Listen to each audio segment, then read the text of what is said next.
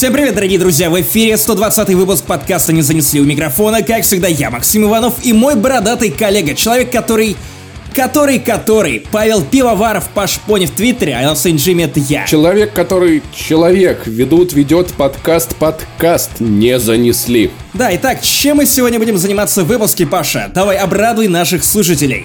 Сегодня Максим будет рассказывать про то, как он ездил по Европе. Туда ездил, сюда ездил, там летал, тут летал, кушал, хотя, наверное, 90% времени все-таки работал. Нет, всего лишь треть времени. Короче, Максим Иванов съездил в большой тур по Европе с концертами. Что за города были, Максим? У нас в списке, давай. Начнем мы наше путешествие в Амстердаме, потом мы переместимся в Берлин. После этого, о-ля-ля, в Будапешт. Я сказал о-ля-ля, как будто это не о-ля-ля, Будапешт. Это будапешцы, они Будапешт. Все так говорят, да. И закончим мы это все, угадайте чем? Веной. И не в смысле, что мы будем ставиться... Ладно, окей, посмотрим. В общем, вы давно нас просили продолжить нашу серию подкастов о путешествиях, потому что я напоминаю, что мы уже делаем это не в первый, а в третий раз. Вы вообще такие путешественники, да, мы такие зазят, Варламов, соси хуй. Этим летом мы поступили так впервые. Паша рассказывал о, опять же, Будапеште и о чем еще? И Риге. Это в столице Литвы же, да? Как ты с***ал? Ну, а я рассказывал летом про Прагу и про Париж. Короче, было довольно клево, судя по тому, что вы нас реально очень часто просили повторить и рассказать вам что-нибудь еще. Окей, мы вас услышали, мы все это сделаем. Но сначала расскажем вам о том, что вы можете зайти к нам на Patreon, потому что там очень много контента. Какого именно, Паша? Там куча вспоминашек. Это наш классный подкаст про то, как мы с Максимом вспоминаем всякое старое, доброе, приятное. Скоро ждите вторую часть про сериалы. Очень лампово. Там куча разогревов, очень миленьких, где мы просто пи***ем ни о чем и о чем-то. Это получается безумно очаровательно. Еще немного спешалов, и подкасты выходят раньше, чем когда-либо, чем для всех. Это приятно. У вас без там цензуры, может быть, собственный RSS-фид. Очень удобно добавляется в ваш подкастоприемник, и вы даже можете сам сайт уже больше никогда и не видеть. Главное, денежки нам платить. Спасибо, это очень помогает. Также вы можете поддержать нас в iTunes, потому что нам очень важны ваши отзывы, иначе подкастеры чувствуют себя натурально в вакууме, не чувствуют фидбэка, не видят его, и кажется, что вещаешь в космос. Так вот, чтобы сделать нам приятно, просто поставьте нам оценочку, и... мы как водители Uber, нам тоже приятно, понимаете? Ну а если вы слушаете нас не ради обзоров городов и стран, а ради обзоров видеоигр и отзывов о фильмах и сериалах, то просто обратите внимание на то, что мы поназаписывали кучу контента перед этим выпуском. У нас был отдельный подкаст про итоги 2019 года, где мы называли самые удачные и самые провальные игры, фильмы и сериалы 2019. Также у нас отдельный подкаст про... главные тренды и итоги десятилетия, в котором мы в формате игры Fuck, Marry, Kill какие-то стирали видеоигры, какие-то, ну, типа ебли, окей, не ебли, мы просто обязались в них играть всю жизнь. У нас также был ламповый Оливье подкаст, в котором мы отвечали на ваши вопросы, общались, все довольно классно. А также что-то еще у нас было. И 11-й выпуск вспоминашек про сериалы. Короче, не скучайте, контента много, поэтому если вы не любите выпуски про путешествия, у вас есть послушать, что еще помимо этого подкаста. В общем, кажется, мы заболтались. Самое время перейти в путешествие. Ну что, Паша, 120-й выпуск не занесли. Поехали! Погнали!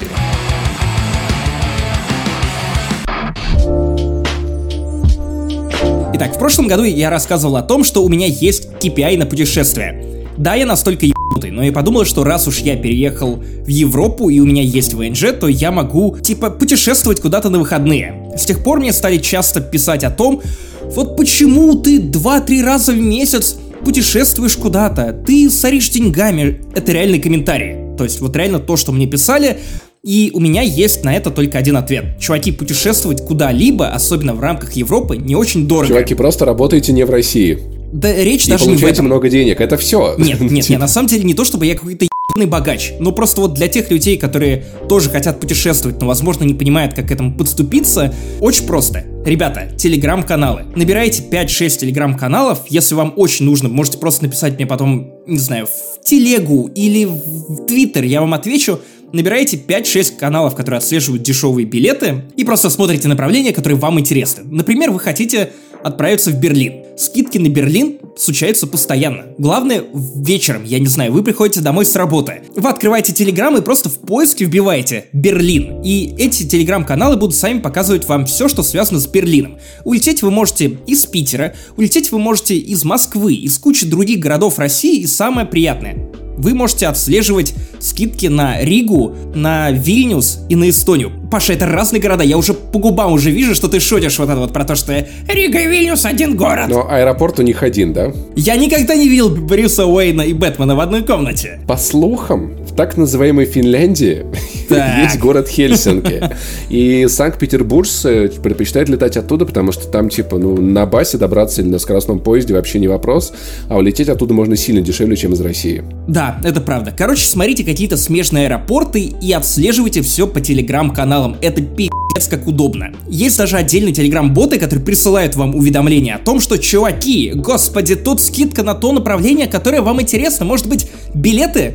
И вот дальше вы потом смотрите и покупаете. Я помню, был подписан на один телеграм-канал, пока мне не стало сильно грустно от того, что я никуда не могу полететь в данный момент. В нем не только российские отслеживали скидки, а там прям, ребята, есть классный вылет, но вот из Эстонии, или вот классный такой-то вариант, вот оттуда-то. То есть там, в общем, в целом было просто много разных городов. Да, то есть, например, перелет из Риги до Амстердама, первого пункта в нашей программе на сегодня, он обошелся, если переводить в рубли, по-моему, 3000 рублей в одну сторону. Так, у нас подкаст 2 по цене одного, короче, начался. Ну, типа того, ну правда, это очень дешево.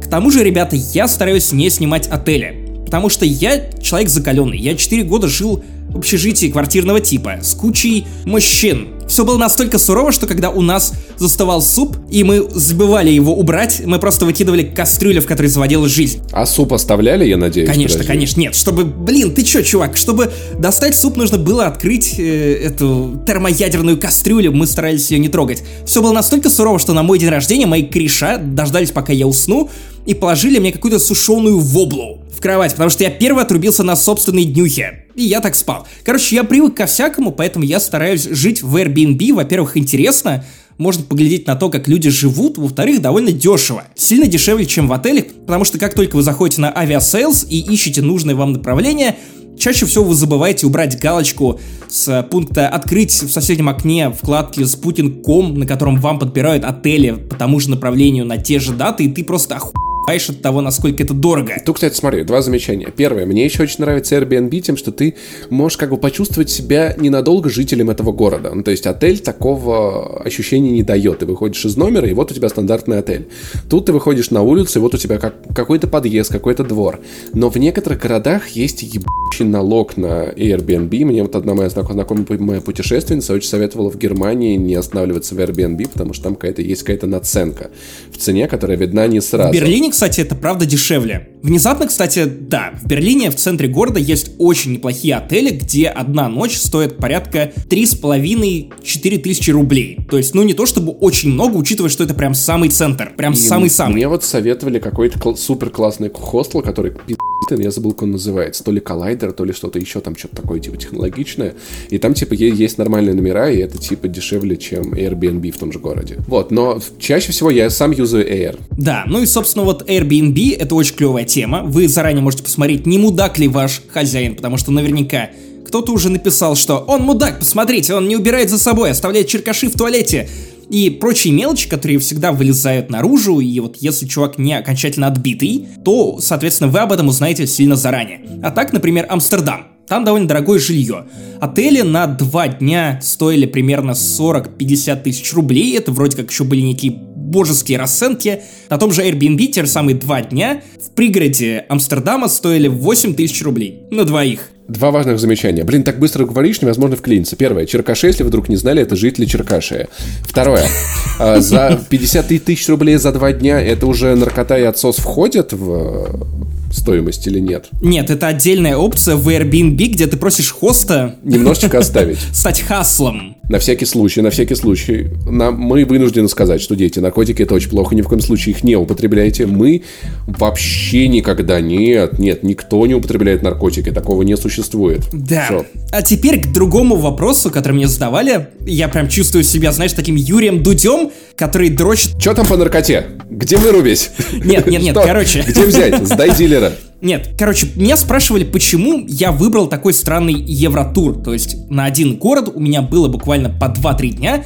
Отправился я вместе с моей девушкой. У меня есть девушка, если вы забыли. Забыли, да? Забыли? Я вам напомнил. У Максима есть девушка. А у девушки есть Максим. Да. Вот так они друг друга и нашли. Да. Ксюша, мы отправились в замечательный евротур, который планировали в течение, наверное, 2 недель. То, что мы там будем делать, где мы будем жить и как лучше дешевле слетать. Вот. Мы подумали, что 2-3 дней на одном месте нам хватит для того, чтобы сделать главное в этом городе, немножко за***ться и передвинуться вперед. В Европе это довольно удобно, потому что, ну, у тебя перелеты из одного города в другой длятся примерно 1-1.5-2. 2,5 в некоторых случаях. То есть ты не успеваешь даже особо заскучать. Поэтому, окей, это удобно, плюс это дешево. Есть лоукостеры вроде Wizz Air и других компаний, которые тоже летают буквально за копейки. Некоторые билеты... Ryanair Airlines, например, да, очень да. дешевые. Некоторые билеты у меня выходили буквально 1200 рублей на перелет, по-моему, из Амстердама до Берлина. Ну, то есть полное копье. Там, по-моему, лететь было даже около 40 минут или часа, то есть совершенная ерунда. Ну и плюс, блин, ну вы все смотрели комедию «Евротур». Наверняка вам всем хотелось повторить тот путь, который проделали герои этого фильма, немножечко угореть, посмотреть на «Флюген ди Хайман».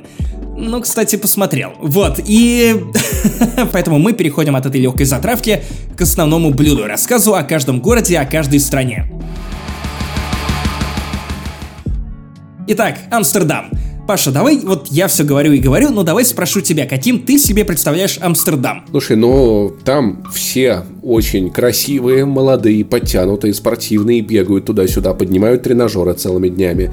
Но я знаю, что на самом деле Питер ошибочно считается городом, срисованным с Венеции. На самом деле Петр I копировал Амстердам. И Амстер — это типа центр, который вроде как должен быть тихий, уютный, но на самом деле пиздецкий туристический, очень забитый, невысокие дома, маленькие улочки, много каналов, везде валяются велосипеды, пьяные американские туристы и очень американские туристы и много секс-шопов. Погоди, ты про Питер сейчас или про Амстердам? Я в какой-то момент потерял нить, но судя по тому, что ты не упоминал грибы, то это все же про Амстердам. Да. И соли тоже. Потому что это первое, что мне предложили в Питере, стоило мне сойти с вокзала просто. Шампиньоны? Да, шампиньоны, чувак. Нет. И насколько сильно я угадал? Это стереотип. То есть Амстердам — это город кутежа. Но при этом ты правильно затронул тот момент, что это тихий город. Но тихий он днем. Как только наступает 8 часов вечера или 9 часов вечера, если ты оказываешься в районе красных фонарей, то там начинается угар. Город резко преображается, потому что со всех щелей начинает пасти шмалью. Просто вот знаешь, как вот в книге «Туман». Просто как в «Тумане» Стивена Кинга, только вместо тумана у тебя вот эти пары шмали, которые тебя окутывают, тащат куда-то вдоль этих красных витрин, где стоят... На всякий случай. Проститутки. Мы такое не одобряем. Че, брал че? Нет. Это честное нет. Вместо этого я выпил пиво под названием «Жидкий бекон». Я подумал, что пиво это больше по моей части, я могу контролировать... опьянение, поэтому я оказался в Амстердаме, я даже не стал есть эти кексы. Только Максим Иванов может поехать в Амстердам и пить там пиво. Между прочим, жидкий бекон, с которого я жидко обосрал. Шучу, ладно. Но он был, правда, не очень. Где здесь шутка, а где нет? Это инфа как лавина, тут вранья половина, но ты никогда не узнаешь, какая именно, как писал Есенин. То есть обосрался, но не жидко. Или жидко, но не обосрался. Ладно, я обосрался. Ладно, нет. Короче, это действительно город, который контрастирует с самим собой, потому что, ну, днем ты реально не скажешь, что это центр ада, тут все на ушах стоят. Это просто, ну, окей, ты можешь за уголочек в центр где-то зайти, там будет разить шмалью, довольно явственно, потому что, очевидно, на улице, кстати, делать это нельзя. Потому что ходит полиция, ездит полиция и смотрят туристов, которые ведут себя как дураки, такие типа «Я в Амстердаме ходил! Время уничтожать этот ебаный город, с которого Петр Первый списывал!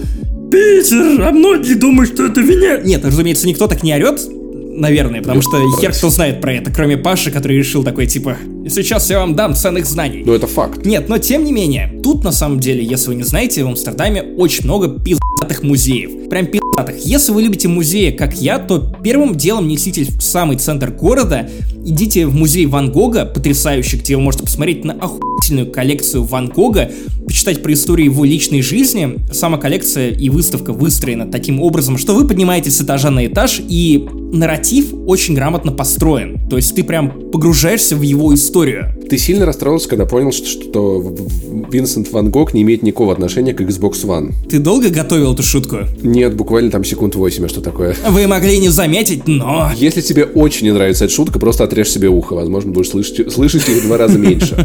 Да. Бам! Культурологическая шуточка. Если бы это шон ухо, себе отхуял, да? Вот это ебанат был. Блин, мне кажется, что вот эта фраза, типа I'm all ear, она про Ван Гога. Я весь ухо. Слушаю вас внимательно. Короче, довольно трагичный художник с трагичной историей. Так что там, по картинам висят? Есть что-то интересное? Не знаю, ну кто не знает историю Ван Гога? Тебе даже Шнур про него пел. Кто? На выставку Ван Гога. А, ну да. Короче, вторым делом я отправился в TDLX-музей, он же городской музей Амстердама, очень пиздатое место. Причем, вот знаешь, я люблю музеи современного искусства, потому что обычно есть только 2 варианта развития событий. Либо ты увидишь полный пи***ц, который перевернет тебе всю твою жизнь, либо ты попадешь в место, которое, ну, правда, тебе понравится, какие-то работы тебя впечатлят. И вот помнишь, я рассказывал про то, как я гонял как раз в Хельсинки, в Киасму, где я смотрел на то, как литовский художник... Да, это арт-инсталляция, где про гомосексуалов в СССР, где одному мужику отливали в рот, потому что это репрезентация гомосексуалов, и он председатель, а потом доставал хуй, макал его в чернила и подписывал документы, оставляя отпечатки залупы. Короче, вот такая вот херня. Мы же шутили, что он хуя председатель, да, на всякий случай? Если нет, то нам надо это сделать. Председатель. По-моему, да, по-моему, было такое. Так вот, продолжай. Вот, либо тебя правда впечатляет то, что тебе показывают. И вот городской музей Амстердама, он скорее из, ну, второй категории. Это не привычное искусство в том смысле, что там нет таких картин, к которым ты привык, но это какая-то более необычная подача, которая при этом не шокирует тебя всем пи***цом, хотя, казалось бы, где Хельсинки, ну, по крайней мере, на карте координат в плане угара. Да нету их там. Вот, и где Амстердам? В смысле либо впечатляет? То есть, хочешь сказать, когда мужику писали в рот, тебя это не впечатлило? То есть, для тебя это типа обычная хуйня у нас каждый день такое, да? Я честно скажу, что меня гораздо больше впечатлил второй слайд, где они просто жарились в трусах. И я должен был поверить, что они занимаются сексом, но они просто кряхтели в кровати. В трусах. Это как в Sims примерно. Что тебя впечатлило в Амстердамском музее современного искусства? Меня впечатлило то, что я там уснул. Но мне правда было интересно. Короче, я в какой-то момент изобрел лучшую тактику флипов. Я не знаю. Мы с Ксюшей пришли в помещение, где показывали некие тиктоки. Окей, не тиктоки. Там короткие видео, нарезка из жизни какой-то девочки и ее отца, которые, видимо, путешествуют друг с другом по миру. И там короткие зарисовки, в которых не было никакой речи. Это просто вот, ну, набор картин. И ты почему-то не можешь от этого оторваться. Все это показывает в полутемном помещении, куда ты приходишь, ты садишься на пол, и там мягкий пол, мягкие стены. И давай, пошути про дурку. Умоляю тебя, пошути про дурку. И я как-то в этом полумраке взял и уснул. Вот взял и уснул, потому что во мне было 1,5 пива, и я такой, типа, взял и... С беконом. Взял, да. Взял и задремал. И когда я проснулся, потому что я вижу, что на меня смотрит Ксюша, и первое, что я ответил ей: «Ксюш, ты что, спишь?» И это охуенный флип, потому что на это просто она не нашлась ничего сказать и начала угорать. После этого мы стыдливо вышли из этого зала, потому что, ну, после этого серьезно воспринимать фильм... искусство не получилось. А что, если в этом и была задумка художника? Возможно, но, честно говоря, до момента, пока я не уснул, было вполне норм. То есть это такая интересная вещь. Меня впечатлил коридор из эмодзи. Вот. Коридор, в котором стены украшены всякими психоделичными эмодзи, из которых составлена разная композиция. Но не так сильно, как коридор из черных бабочек. Подожди, что художник хотел этим сказать? Я хуй пойми. Нужно делать ноги, потому что там было очень много ног. Ты не читал. Возможно, это Квентин Тарантино делал. Может быть. Или это была какая-то аллюзия к фуд-фетишу. А черные бабочки — это что такое? Короче, там целый коридор из помещений пустых, в которых нет ничего, кроме черных бабочек, вырезанных из картона. Или из бумаги черной. Они занимают абсолютно всю площадь каждого мелкого помещения. Они на окнах, они на потолке, они разве что на полу их нет, потому что иначе бы их топтали. И это довольно сюрреалистичное ощущение, когда ты идешь по этому коридору, рассматриваешь паттерны этих бабочек, они еще при этом сами по себе разные, разной формы, разного размера, вероятно, разных видов, потому что я не секу в бабочках. Ты идешь и сам ощущаешь себя ебаной бабочкой, которая не понимает, куда ей приткнуться. Искусство. Потрясающе. Это была тонкая аллюзия на черных бабочек. Кто-то вырезал целую семью черных бабочек, и, наверное, это прекрасно. Ненавижу этих моих маленьких хуёвин, особенно когда они летом залетают в квартиру. Просто пи***ц. Мне очень понравилась инсталляция, в которой я почувствовал себя героем фильма «Whiplash». Это там, где лысый мужик орал, да? Да-да-да. И барабанщики. Да, нормально. Ты попадаешь в другое помещение, угу, где где-то на уровне твоего роста привязаны к каким-то палкам и другим конструкциям тарелки. Ты можешь взять две палки, которые такие, знаешь, стоят в выемках на стене, и начать лупасить по всем этим тарелкам. Потрясающе. И можешь зазвенеть весь ебаный музей. У меня был челлендж. Потрясающе. Потому что там было два набора этих тарелок. Я хотел, чтобы они звучали одновременно все, потому что я подумал, что будет как в видеоиграх, когда ты оказываешься в этом помещении и такой типа, блядь, сейчас открою. Вот если вот как в God of War они зазвенят все одновременно, то откроется сундук. И ты получишь ачивку. Да. И я как просто ебаный безумец с двумя ватными палочками просто бегаю между этими тарелками, бью их и выгляжу со стороны просто как полный ебанат. И это так прекрасно, реально. Как обычно. То есть, когда ты можешь вот повзаимодействовать с этой херней. Другая херня, с которой ты, тем не менее, не можешь повзаимодействовать в этом же музее, это... Вот у нас есть элитный чат подписчиков от Патреона. Это яма с хуями. В этом музее я впервые увидел лодку с хуями. Угу. Это белая лодка в полный размер. Полная белых хуев. Выглядит как жюри Оскара. Ни одного черного. Ни одного. И весел я там не помню, но полагаю, что и они должны быть по логике в форме хуев. Возможно, если у тебя лодка полная хуев, никуда плыть уже, наверное, и не надо. Потому что ты забил. Ну, например, да. А что, если они не белые, они просто бесцветные? Я не знаю. Возможно, они еще просто не определились. Вот об этом ты не думал? Тем не менее, это все довольно сюрреалистично, то есть там реально довольно запоминающиеся яркие экспозиции. В один из залов нужно ехать вниз на эскалаторе, и, разумеется, пока ты едешь вниз, тебя освещает со всех сторон, и получается очень пи***тые фотки. И сзади там надписи, на которых ты еще можешь пофоткаться. И есть всякие разные вещи, в том числе провокационные, вроде... флага Америки, в центре которого свастика. Довольно прикольно. Я не знаю. Со смыслом, как говорят у нас в интернете. Или какой-то алтарь церковный, в котором все залито кровью. И это в полный размер. Выглядит довольно жутко, честно говоря, потому что издалека ты сразу не понимаешь, что произошло. Так и должно быть, или просто кто-то кинул в это банкой малинового варенья? Слушай, мне пока что больше всего интересно, что такое крошка-картошка на минималках? В смысле на минималках? На максималках. На максималках. Окей, давай, удиви меня.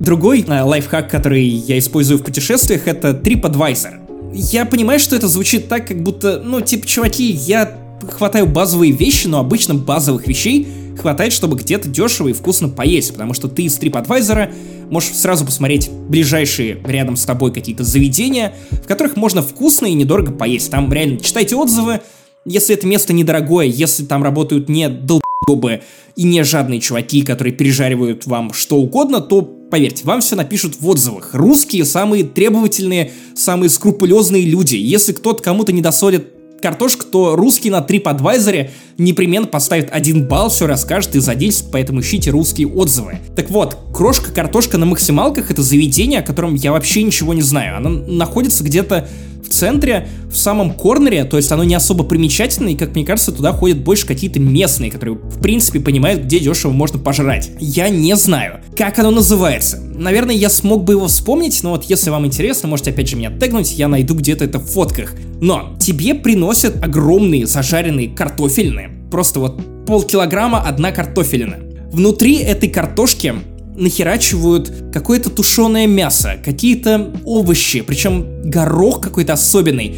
Рядом тебе нафигачивают еще немного мяса, какой-то божественного вкуса тартар, и все это замешивается, и ты понимаешь, что ты просто не можешь уйти оттуда голодным. Ни я, ни Ксюша в итоге не доели свои порции, ну потому что это просто нереально. Амстердам довольно дорогой город. Тем не менее, мы нашли заведение, в котором можно похавать примерно 20 евро на двоих. Даже в Риге за такую сумму поесть довольно сложно, не то что в Амстердаме. А тут еще, ну, блять, это очень вкусно. Это реально лучшая картошка в моей жизни. Я люблю крошку-картошку. но, извините, она ни в какое сравнение не идет вот с этим дерьмом. Реально, прям вот под пиво самое то. Подбеконное. Подбеконное пиво. Жидкий бекон. Так, может, ты все-таки не из-за пива обосрался? Да не обосрался я, господи, это была шутка. Это была шутка, как у тебя про Ван Гога. Я бы тоже так говорил о твоем месте, братан. Да-да-да, все так. Что еще было в Амстере? Меня впечатлило то, что тут секс-шопы не отдают маргинальностью.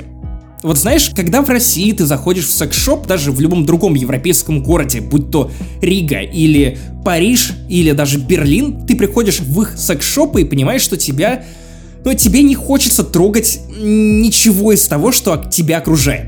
Потому что все это выглядит так, как будто ты посмотришь на это дерьмо и подхватишь что-нибудь, что ты не хотел бы подхватывать. Я не знаю. Но при этом вот секс-шопы в Амстердаме, по крайней мере те, в которых мы были, и те, мимо которых мы проходили, они какие-то супер аккуратные, и во многих даже нет слова «секс» в названии. Они называют их как-то шоурум, интим-шоурумы, в общем, у них какие-то свои отдельные названия, и ты вот приходишь туда и понимаешь, что там не просто вот такая пошлость, как в Париже. Мы будем продавать дилдак в виде Эйфелевой башни. То есть, камон, блять, кто-то это правда покупает, кто-то этим дрочит. Кто-то хочет дрочить Эйфелевой башней? Кто, блядь, просыпается по ночам и такой: хочу, блядь, чтобы шпиль торчал в моем анусе? Кроме Петрова и Баширова. Поймались. Слушай, там какой-то производитель выпустил дилдо в виде Австралии, поэтому я думаю, это не самая странная вещь, которую люди пихали в себя. Эйфелева башня высокая, красивая, мощная, она в Париже, а ты нет, ну типа как бы почувствуй Париж в себе и все такое, я могу это понять. То есть в Амстердаме нет ничего странного. В этом смысле нет, ну ты приходишь туда, ты понимаешь, что это вещи, которые ты хочешь купить. Ты приходишь туда и видишь, например, охуенный шопер, такой стильный, достаточно розовый, на котором написано «It pussy, it's organic». Ну типа ешь киску, она хотя бы органическая. Довольно пи***то, ну то есть там очень классные продаются всякие связанные с сексом и половыми губами пины. Значки, которые ты можешь куда-то прицепить, они выглядят пи***то. Не на половые губы. Нет. Возможно, там есть какой-нибудь принц Альберт. Хотя, возможно, сделать пины со своим именем и прицеплять их, короче, вот так вот оставлять. Да. Здесь был Максим. Да, там отдельно есть секция для людей, которые хотят прийти на кинки-пати. Кинки-пати — это место, где собираются люди, которые просто хотят поебаться. Ты можешь подойти к кому-то и предложить секс, и если другой человек тоже хочет секса с тобой, то вы можете уединиться в ближайшем закутке. Я не знаю, обычно еще часто все ходят туда в костюмах, поэтому, чтобы подобрать лучший костюм, ты приходишь, разумеется, в такие магазины, и все как-то вот не отдает маргинальщины. Меня это поражает, и это, наверное, важный момент, при том, что, опять же, у Амстердама есть этот стереотип о том, что какой пиздец, эти европейцы там ставятся этими дилдами по Вене. Да нет. Европа разлагается. Какое-то другое у них отношение к сексу, и кажется, что это просто вот повседневная часть твоей жизни, это как будто бы, я не знаю, Apple Store вот от мира дилда. Вот как-то так это все выглядит. Apple Store, вот так вот. Apple Store.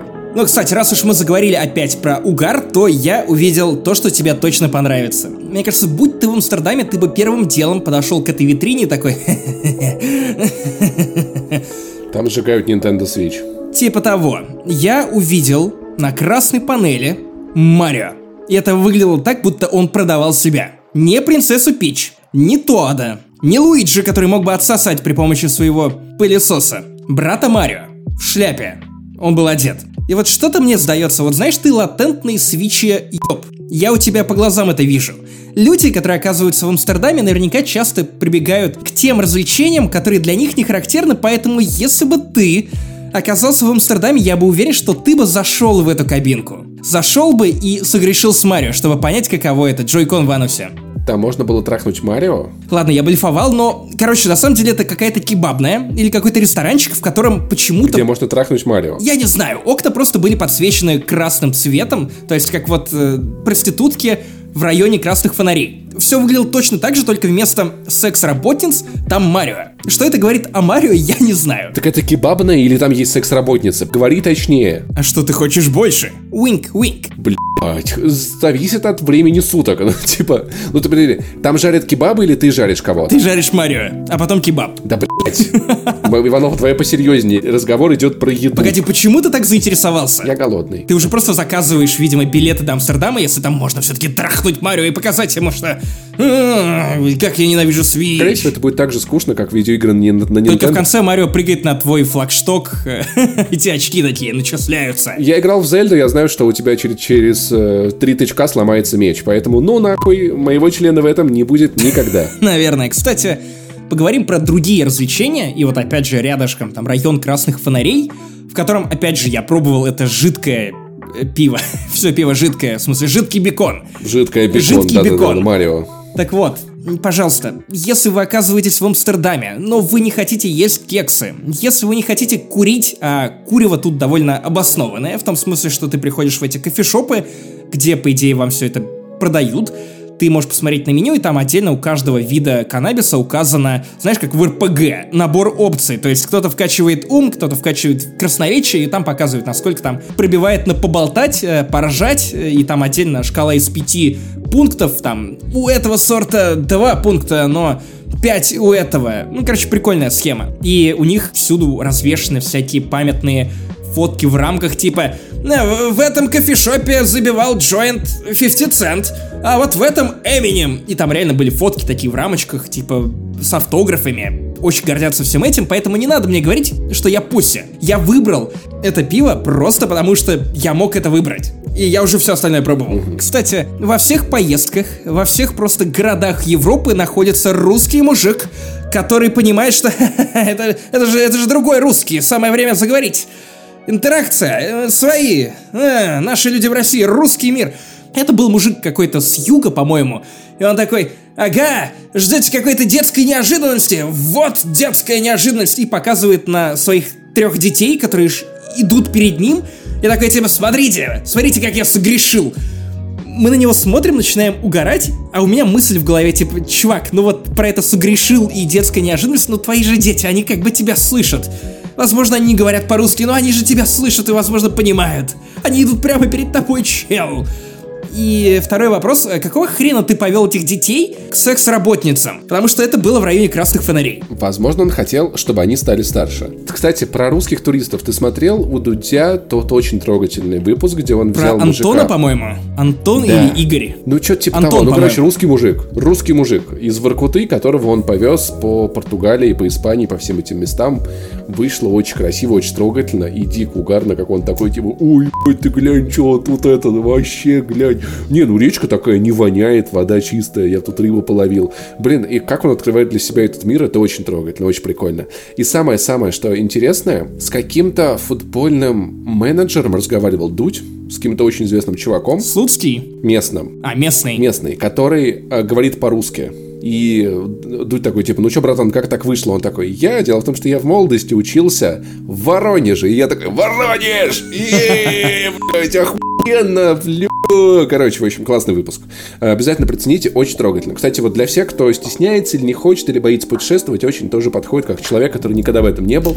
Что он испытывает, что он видит, как он это переживает. Это классно. Ну и напоследок, мне очень стыдно, потому что, вероятно, это не очень здоровая херня, но мы с Ксюшей преследовали собаку. Да-да, вы не ослышались, мы с Ксюшей преследовали собаку. Короче, это было в наш первый день в Амстердаме. Мы вышли из метро, потому что увидели котика на станции метро. При этом мы опаздывали на экскурсию водную. И все равно вышли из метро, чтобы посмотреть на метрошного котика. И водная экскурсия, в смысле, на корабле? По да, каналу? Вряд ли тебя просили водника пускать и типа: ну что, как вам экскурсия? Сейчас мы опустим и покажем вам, что тут как у нас в комнате. Здесь есть ковер. Трогайте его. Вот тут работает телевизор. Да, нормально. Так вот, песик. Мы вышли, чтобы посмотреть на метро. Там была огромная фреска из разных всяких странных вещей, от айфонов до вилок, котов и животных. Просто я увидел котов, и так как Ксюша обожает котов, то я такой типа: блин, смотри, давай выйдем. И вот как только мы исследовали всю станцию, а там реально большие фрески, на них интересно смотреть, но только это не фрески, какие-то настенные рисунки, я неправильно выразился.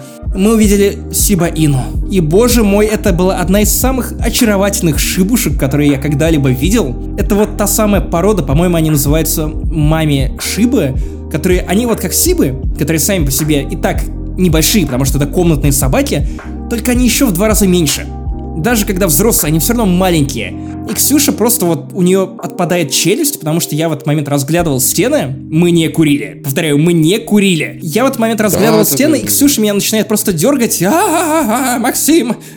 И мы начинаем идти за этой Сибой. Хозяйка просто идет в тот же самый вагон, в который и нам нужно, поэтому мы как бы нативно, но все-таки преследуем ее и ее собаку. И в какой-то момент она просто встает. Думаете, как бы ее спи***ть? Она просто встает, и собака встает, а собаке все интересно. Собака охуенно веселая, классная, машет хвостиком, как и все сибушки, улыбается своей сибиной улыбкой. Тут хозяйка просто встает, и мы в нее чуть ли не влетаем, заходим в вагон. Она отходит чуть подальше, а мы поближе к ней, наоборот, чтобы палить на собаку всю одну станцию, которую нам нужно было проехать. Господи, шибушки в метро, шипстеры, шибурита. Шибурита это очень вкусно, кстати. Так, не надо. Если с бобами и кукурузой. Они начинают просто бегать вокруг себя, залезать под сиденья, которые довольно просторные в нидерландском метро. Короче, прям, блин, господи, такая охуенная. Я когда-нибудь заведу себе шибу, и она будет не менее классной. Собаку или нет? Я нахожусь в Европе, поэтому пока что я не могу отвечать на этот вопрос. Итак, дело приближалось к Рождеству, мы прибыли в Берлин, и мы отправились первым делом на рождественскую ярмарку. Боже мой, немцы знают, как нагнать на тебя новогоднее рождественское настроение, потому что это одна из самых пиздатых рождественских ярмарок, которые я только видел. Лучше, чем в Таллине, лучше, чем в Риге, даже лучше, чем в Амстердаме, там, где мы были. Ну спроси, что там было. Там разжигали печи, большие такие, пекли пироги. Что натолкнуло тебя на эту мысль? То, что я, когда думаю про Рождество и ярмарку, я думаю, надо вкусно покушать. А что вкусно? Вкусно это пироги. Пироги делаются в чем? В печах, в огромных таких больших. Вот об этом я подумал. Угу. А ты о чем? Угу. Ни о чем, да так. О девушке твоей. Сложная шутка. Я пил глювайн. Глювайн. Подожди, но это же и есть глинтвейн, нет? Ну, по-немецки это глювайн. Их бит глювайдун. Полиглот. Учись глотать. Ты меня научишь, да? Конечно. Вы могли не заметить эту шутку, но я ее проглотил. Вот. Пили глинтвейн. Да. Я понял. Да. Короче, мы налегли на этот глювайн, мы встретили друзей Ксюшиных. Вот, один из них немец, коренной, поэтому мы говорили с ним по-английски постоянно. Он будущий муж нашей подруги. Вот, и это было клево, потому что я с ним поболтал, он очень приятный парень, и Ксюшина подруга тоже классная. Но с немцем мы Пауль его звали, а то как-то немец, русский против немцев, можем повторить, вот это все. Можно повторить, да. Он очень такой, знаешь, химик. Разумеется, шутит про Breaking Bad. Был такой момент, что вы в баре типа пили, и пиво закончилось, и такой, ну что, можем повторить. Не было? Нет, но там были другие разговоры. Были другие разговоры. Как ни странно, про Латвию и Эстонию. То есть Литву не вспоминали в этот раз? Нет. Просто я рассказывал ему о том, что, на мой взгляд, Эстония прямо сейчас это главный европейский столица пивная, именно крафтухи. Он сказал, что да, наверное, очень хочу побывать. Типа, всегда было интересно заглянуть и в Эстонию, и тем более в Латвию. Типа, много слышал про Ригу, что это такой же маленький, но уютный город, как и его родной. Вот, но при этом столица, поэтому там все-таки побольше есть что поделать, чем вот в его родном немецком городе. Мы, кстати, обсудили сериал «Как продать наркотики в интернете». Нет, и он сказал, что да, у немцев реально вот такие вот города маленькие, но при этом каждый юный немец мечтает свалить. Он посмеялся с того, что типа, ха-ха, в России-то у вас города, конечно, побольше, но выглядит, блин, в разы хуже, чем вот это все, что показывали в этих немецких сериалах. Так вот, ярмарка в Германии, в Берлине, это просто вот, во-первых, их много. Ты можешь гулять по городу от одной ярмарки до другой и просто, знаешь, не просыхать. Мне кажется, что это единственное время года, когда немцы пьют не пиво, а что-то тепленькое. Ну, как раз глювайн, вот этот. Заедают все это клубникой в шоколаде. Тут же все это подхватывает, у тебя миндаль какой-то жареный. И все это, блять, так, мать его, вкусно. На некоторых ярмарках, которые больше такие фудкортные, они предлагают тебе карри-вюрсты, самые разные. Какие-то лепешки, в которые нахерачивают тушеное куриное мясо, грибов и немного овощей. И, кстати, пиво там тоже, я соврал, пиво там тоже можно купить, разумеется, но все-таки больше налегают на глювайн. Просто невероятно, реально очень классно.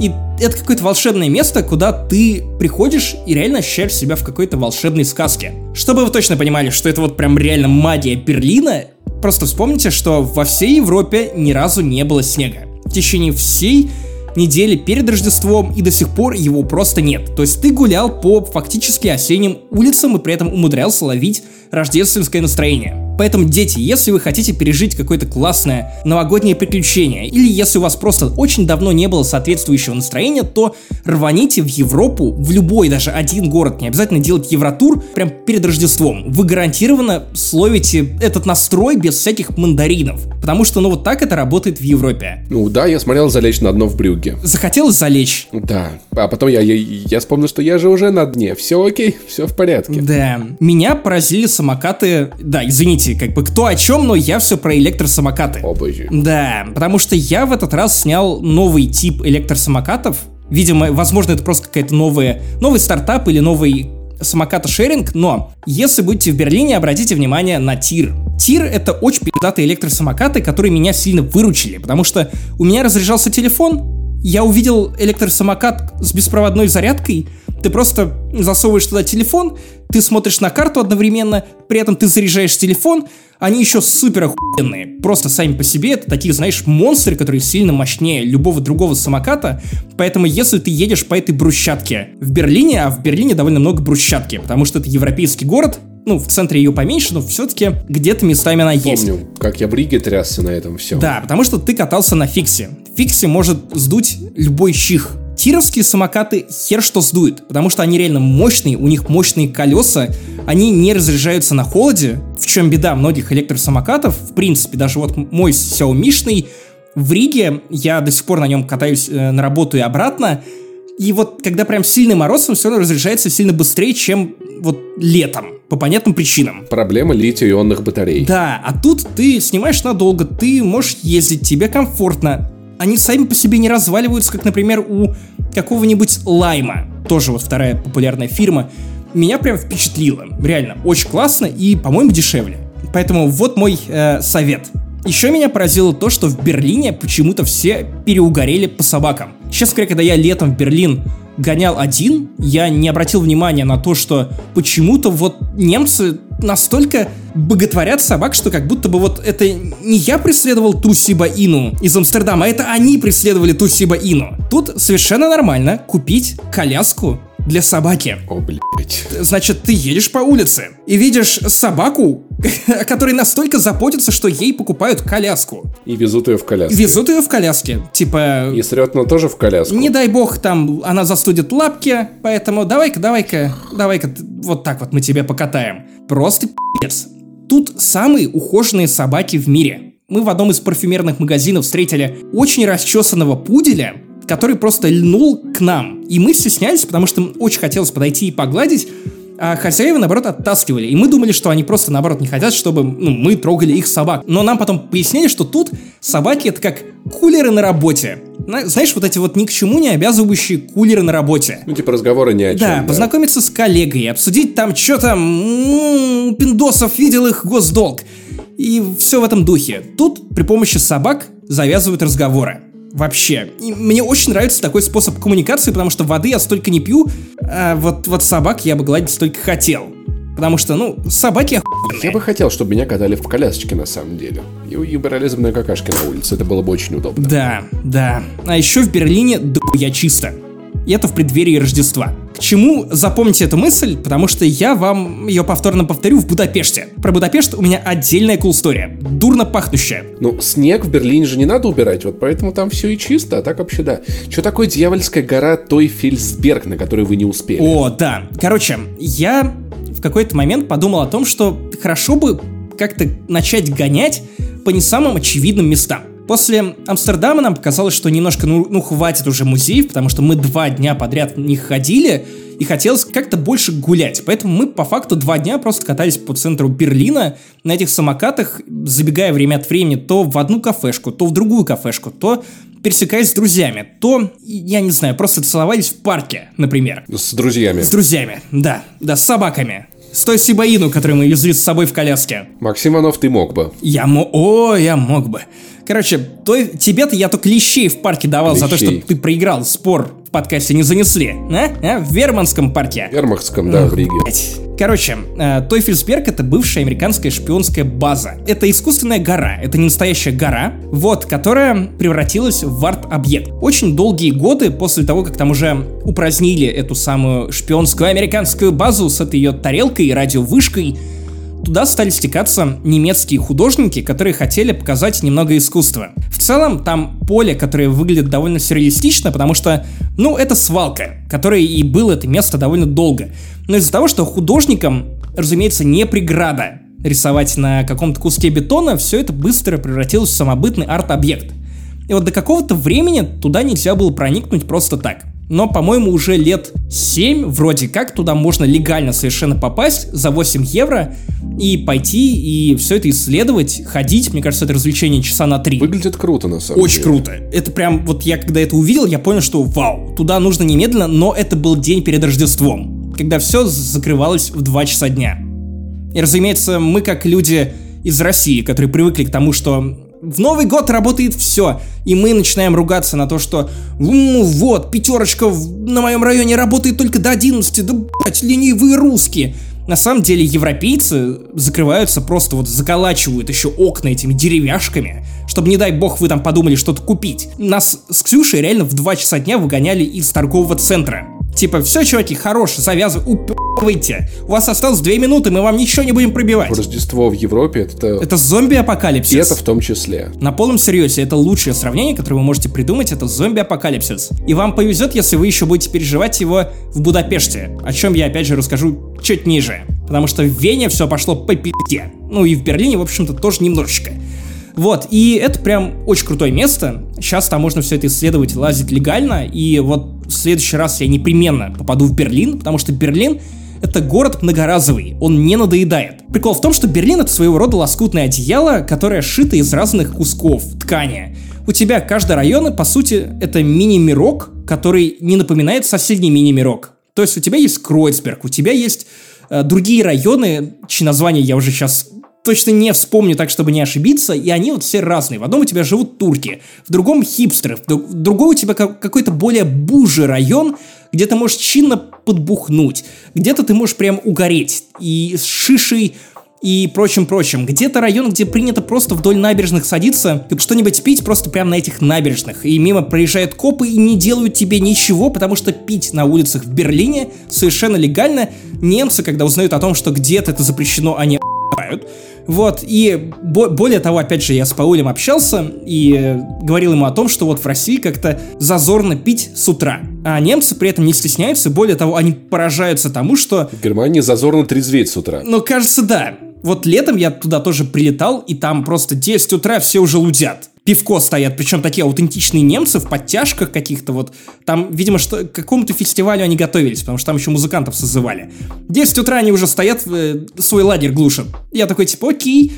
Вот, а у нас как-то это зазорненько считается, что вот выпил с утра и все. Или там читаешь какого-нибудь Томаса Мана «Волшебную гору», там они завтракают пивом, обедают пивом, ужинают еще большим количеством пива. Знаешь, ну у нас есть, с другой стороны, поговорка, что утром выпил и целый день свободен, поэтому как бы, типа... Может быть, не так уж и зазорно, не знаю. Это от места, наверное, зависит, Максим. Я не знаю, не знаю. От города во многом. Не знаю. Подкаст не занесли, учат вас плохому.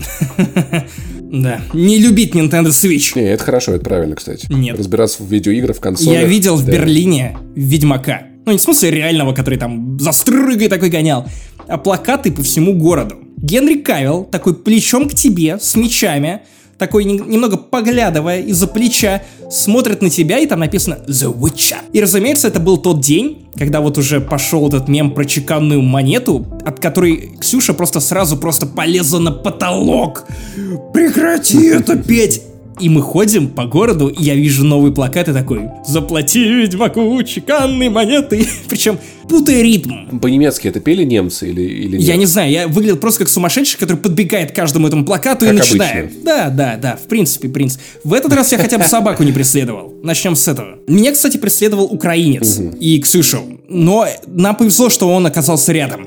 Короче, сейчас я расскажу вам про один из самых романтичных экспириенсов, которые вы можете получить в Берлине, и это... Это целоваться с украинцем. Нет, в парке с собакой, которую ты похитил из Амстердама. И Ксюша рядом смотрит такая, хоть рот занят, не поет про чеканную монету. Нет, есть парк под названием Темпельхоф. Я рассказывал о нем в разогреве. Это такой аэропорт, вернее его летное поле, которые превратили в очень странный парк. То есть там вообще нет деревьев, там при этом остались эти полосы, по которым раньше гоняли самолеты, но теперь там тусуются немцы, туристы, которые приезжают и наворачивают круги на самокатах, на велосипедах, просто гуляют, устраивают пикники в этом пространстве без деревьев. Там есть отдельный такой небольшой загончик для людей, которые увлекаются бейсболом. Ну, загончик, в смысле, поле полноценное. Там, в общем, есть где угореть. Небольшие ярмарки там же открываются. Я был там летом, но я был там днем. И мне очень понравилось, потому что, ну, пи***ц, ты хуячишь на электровелосипеде, джампе, которые вот от Uber, которые рядом, просто их тьма. Ты можешь их заказывать, брать и ехать. Ты мчишь на нем прямо по взлетной полосе. Но поздно вечером это совершенно другой экспириенс, потому что пошел дождь, мы не видим низги. В парке на этой дорожке никого, потому что, разумеется, все немцы в этот момент пытаются приготовить что-то под Рождество, которое наступит уже завтра. И ты под дождь, с единственным фонариком на велосипеде, едешь вдвоем, вы болтаете, и это прям такой романтик, просто мать его. И тут появляется украинец. Вот, оказывается, что если бы мы разминулись с этим украинцем, то мы бы остались в этом парке и думали о том, как бы выбраться оттуда вместе с этими электровелосипедами, которые нельзя парковать на территории парка. Так вот, просто мы не поняли, что парк, оказывается, тоже закрывают. За каким-то хреном. Да, блядь, они там все закрывают, да, я не понимаю, да. Там в город, что ли, не пускают? Всех выгоняют, блядь. Комендантский час на улице, выходить нельзя, ебаное Рождество, все ради Иисуса. Парк закрыли при этом то ли в 5, то ли в 6 вечера, то есть на какое-то детское время. В 5, это было 5, но при этом уже было очень темно. Прям пиздец как темно. Как говорят в Германии, der в 5. Ур. Нет, ур это час. Фюнф ур. Айц. Да, что начало что? Прости, я сразу Рамштайн петь начинаю. Нельзя считать по-немецки при мне. Да, и хватит снить возоль с бедой, там даст из-за траури бин. Вот, и ты в итоге едешь, и мы видим какие-то огни. Я такой, ого, огни Святого Эльма, Ксюша, я шучу, разумеется. Летающая тарелка. И выясняется, что это машина местных охранников, которые только что закрыли за нами буквально, откуда мы въехали. Первые ворота.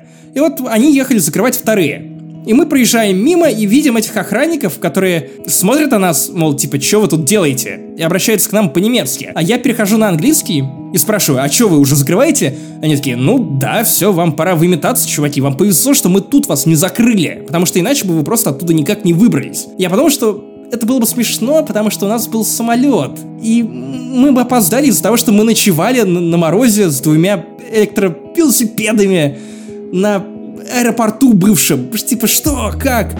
Вот. И в итоге я обратился к Ксюше. У меня как-то немцы деда закрыли. Ничего, выбрался. Я перевел Ксюше то, что мне говорили по-немецки. И тут один из этих охранников такой перешел на русский с украинским акцентом, очень таким колоритным. И такой... Джаз, да, это да, ты что в парке делаешь так поздно? Закрываем, Рождество уже и подойди начинается. Закрывайте, вот, езжайте туда, быстрее доберетесь. И я такой, о, спасибо и с Рождеством. И он такой... Дякую. И я такой, реально. Блин, я больше всего у них люблю, знаешь, вот это «Будь ласка». Будь ласка, великолепно. Вот так звучит хорошо. А если я Соболь? С***й из парка, будь ласка. Да. Короче, это прям круто, и это второй мужчина, который заговорил с нами совершенно в рандомном месте на русском. И я понял, что реально, если ты катаешься по миру, то тебе нужно знать английский язык, в первую очередь, потом русский язык, реально, немецкий язык. Если ты оказываешься в Нидерландах, но ты учил немецкий, то ты понимаешь, что где написано, и что значит, я проверил это на себе. И, видимо, китайский язык. Вот для 2020 года китайский язык это вот, ну вот тоже довольно нужная штука. Так что, дети, учите русский и английский. И китайский, ну тут хуй знает по ситуации, может мы и не доживем, фиг знает. На фронте выучим когда-нибудь, да, в Забайкалье. Итак, из Берлина в тот же вечер мы помчались в Будапешт. До Будапешта лететь совсем недолго, тем не менее мы попали туда прям в самый канун Рождества. Поэтому мы переночевали в квартирке, которую сняли на Airbnb, и с утра, когда мы выходили на улицы, было ощущение полного зомби-апокалипсиса. Никого просто нет, ни одной жилой души, нет даже перекати поля, которое ну, помогло бы тебе понять, что хоть что-то тут движется, хоть что-то происходит. При этом я рассказывал тебе о том, и нашим слушателям, о том, что Берлин очень чистый город, немцы такие педантичные и пунктуальные в этом смысле. А потом мы оказались в Будапеште в ночь после... И там еще чище. Нет, в ночь после угара. Знаешь, я пересказывал конкретно этот момент нашей поездки довольно много раз, потому что он мне врезался в память как нечто, что меня повергло в шок. Я предпочитаю такую метафору. Коричневая мелодия. Как только ты выходишь из своей квартирки, уютной квартирки, маленькой, но тем не менее уютной, на улицу, ты видишь кучу машин, которые припаркованы прямо рядом друг с другом. Между ними зазор, ну, примерно сантиметров 30.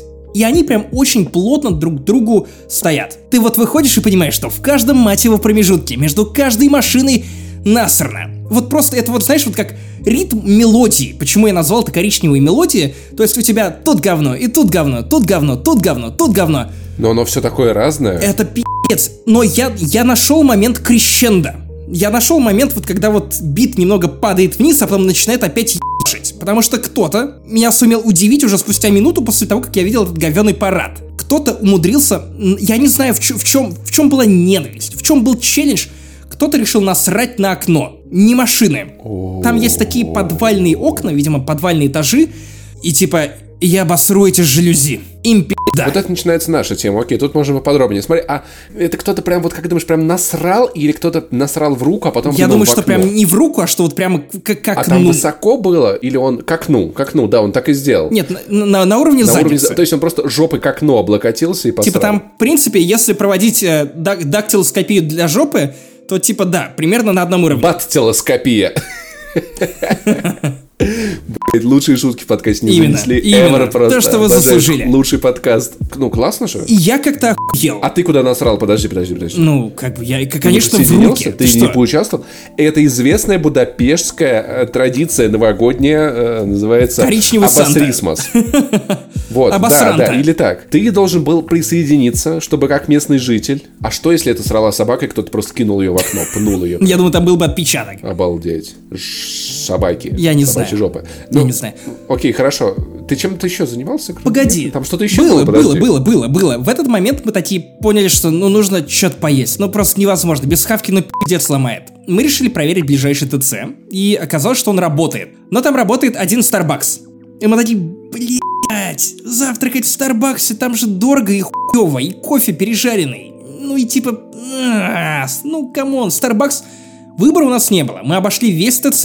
Реально гигантский ТЦ. Подожди, только что Максим Иванов нанюхался говна и еще и сидит в***вается. Потрясающе. Знаешь, вот, ну, говно пахло приятнее, чем пережаренные зерна в Старбаксе. И выглядел вот лучше, честно. Чем игры на Nintendo Switch, честно. Но тем не менее. Так, а ну забери, уважай. Уважай Ведьмака, уважай. А, ты ни слова не говорил про то, что Ведьмак на Switch'е говно, да? Ты же просто оказался в мире Nintendo, ну ты что? Значит, у меня уже просто российской Nintendo, ну ты что, типично. Это когда кто-то срет на жалюзи. И это тоже довольно пи***ый момент, потому что в этот момент я понял, что, ну реально, ну это зомби-апокалипсис, все в решетках. Не-не, подожди, даже не так. Максим Иванов оказался в Будапеште и такой... Тут насрано, и здесь насрано, и там насрано. И такой, ну, тут насрали там на окно. Максим Иванов узнал, что в ТЦ работает только Starbucks. И такой, нет, это ужасно, вы представляете? Чем побороть хипстера? Да, такой, нет, только не это. Тут Максим, тут насрано, да похуй, на Starbucks не работает. Ну, кофе пережаренный. Да. Как вышли из ситуации? Мы поели. Не говна. Подчеркиваю, не говна. Остановите мой ор. Самое охуительное. Будапешт — это реально город контрастов, потому что из этого Старбакса мы вышли с другого конца этого торгового центра и увидели два старых автомобильных остова. На которых тоже было насрано. Какие-то жуки с облупившейся краской, из которых сделали клумбы. Как бы никто... Абсолютно никто. Будапешт, давайте ебанем клумбы старых тачек. Это выглядит просто вот... Это натуральный зомби-апокалипсис, мать его. Я еще раз это произнесу. Зомби-апокалипсис. Но при этом я должен отдать Будапешту должное. так как это город в Восточной Европе, из-за того, что тут есть тусовые районы. И, в принципе, очевидно, что, чем беднее страна, тем больше она пытается работать на туристов, которые все-таки приезжают. Тем больше люди там тусуются, на самом деле. И хотят тусоваться, да. Будапешт гораздо более живой город в этот период, чем та же самая Вена. Потому что, я шутил про то, что первую половину дня все, видимо, оклемывались после пьянок или что они там делали на Рождество, потому что где-то к вечеру начали открываться рестораны. Причем в том спальном районе, где мы тусили. Это прям круто. Их открылось довольно много. Выяснилось, что работал круглосуточный супермаркет, в который можно было прийти и купить себе еды. И что-то приготовить. Опять же, в Вене ничего подобного не было, ни хера не работало. Но опять же, об этом поговорю, в куске про Вену. Вот. Из-за того, что наше пребывание в Будапеште, которое было на самом деле самым длинным, это единственный город во всем Евротуре, на котором мы заложили 3 дня, потому что думали, что будем адски тусить, но Максиму нужно было адски поработать, потому что я не успел сдать 2 важных текста перед отлетом. И я подумал, что я потрачу на это 1,5 дня, день где-то в Будапеште, потому что все равно 3 дня, но 1 день я работал, 1 день мы просто провалялись, потому что мы устали. До этого мы были 6 дней в пути, когда ты 6 дней в пути, тебе в какой-то момент хочется просто посидеть дома, чтобы немного отдохнуть от движа. Это важно делать, потому что иначе у тебя не будет сил так же круто тусить остальную часть поездки. Главное просто ритмически это как-то, посмотреть. Заранее это нельзя предугадать. Наверное. Но мы предугадали. 4 ночи в Будапеште, потому что ночевали мы один... мы сэкономили и решили не брать 2-ю ночь в Берлине, а просто поздно вечером вылететь в Будапешт и ночевать сразу там. 8 тысяч рублей стоили 4 ночи в Будапеште. 4 ночи. Против 2 в Амстердаме. Он недорогой реально. Очень бюджетный. И везде эти как их там, злоты, кроны у них. Форинты. Венгерские. Которые написаны как хун. Поэтому мы очень изучили тот маленький домик и поняли, что, скорее всего, сами венгерцы живут не очень здорово. Они понимают, как обустроить свой дом так, чтобы он был плюс-минус уютный. Например, та квартира, в которой мы жили, у нее были огромные потолки, реально высокие, но сама квартирка была, примерно как 2-я комната. Эта квартирка плюс кухня такая лофтовая, очень маленькая, с маленькой плитой, плюс туалет, в котором, разумеется, бак стоит для нагревания. В который никто не ходил, потому что все срут на машины на улице, нахуя нам туалет? Да-да-да, зачем? Все удобство на улице, это веселее, можно еще кому-то жалюзи обосрать, а? Как вам такое?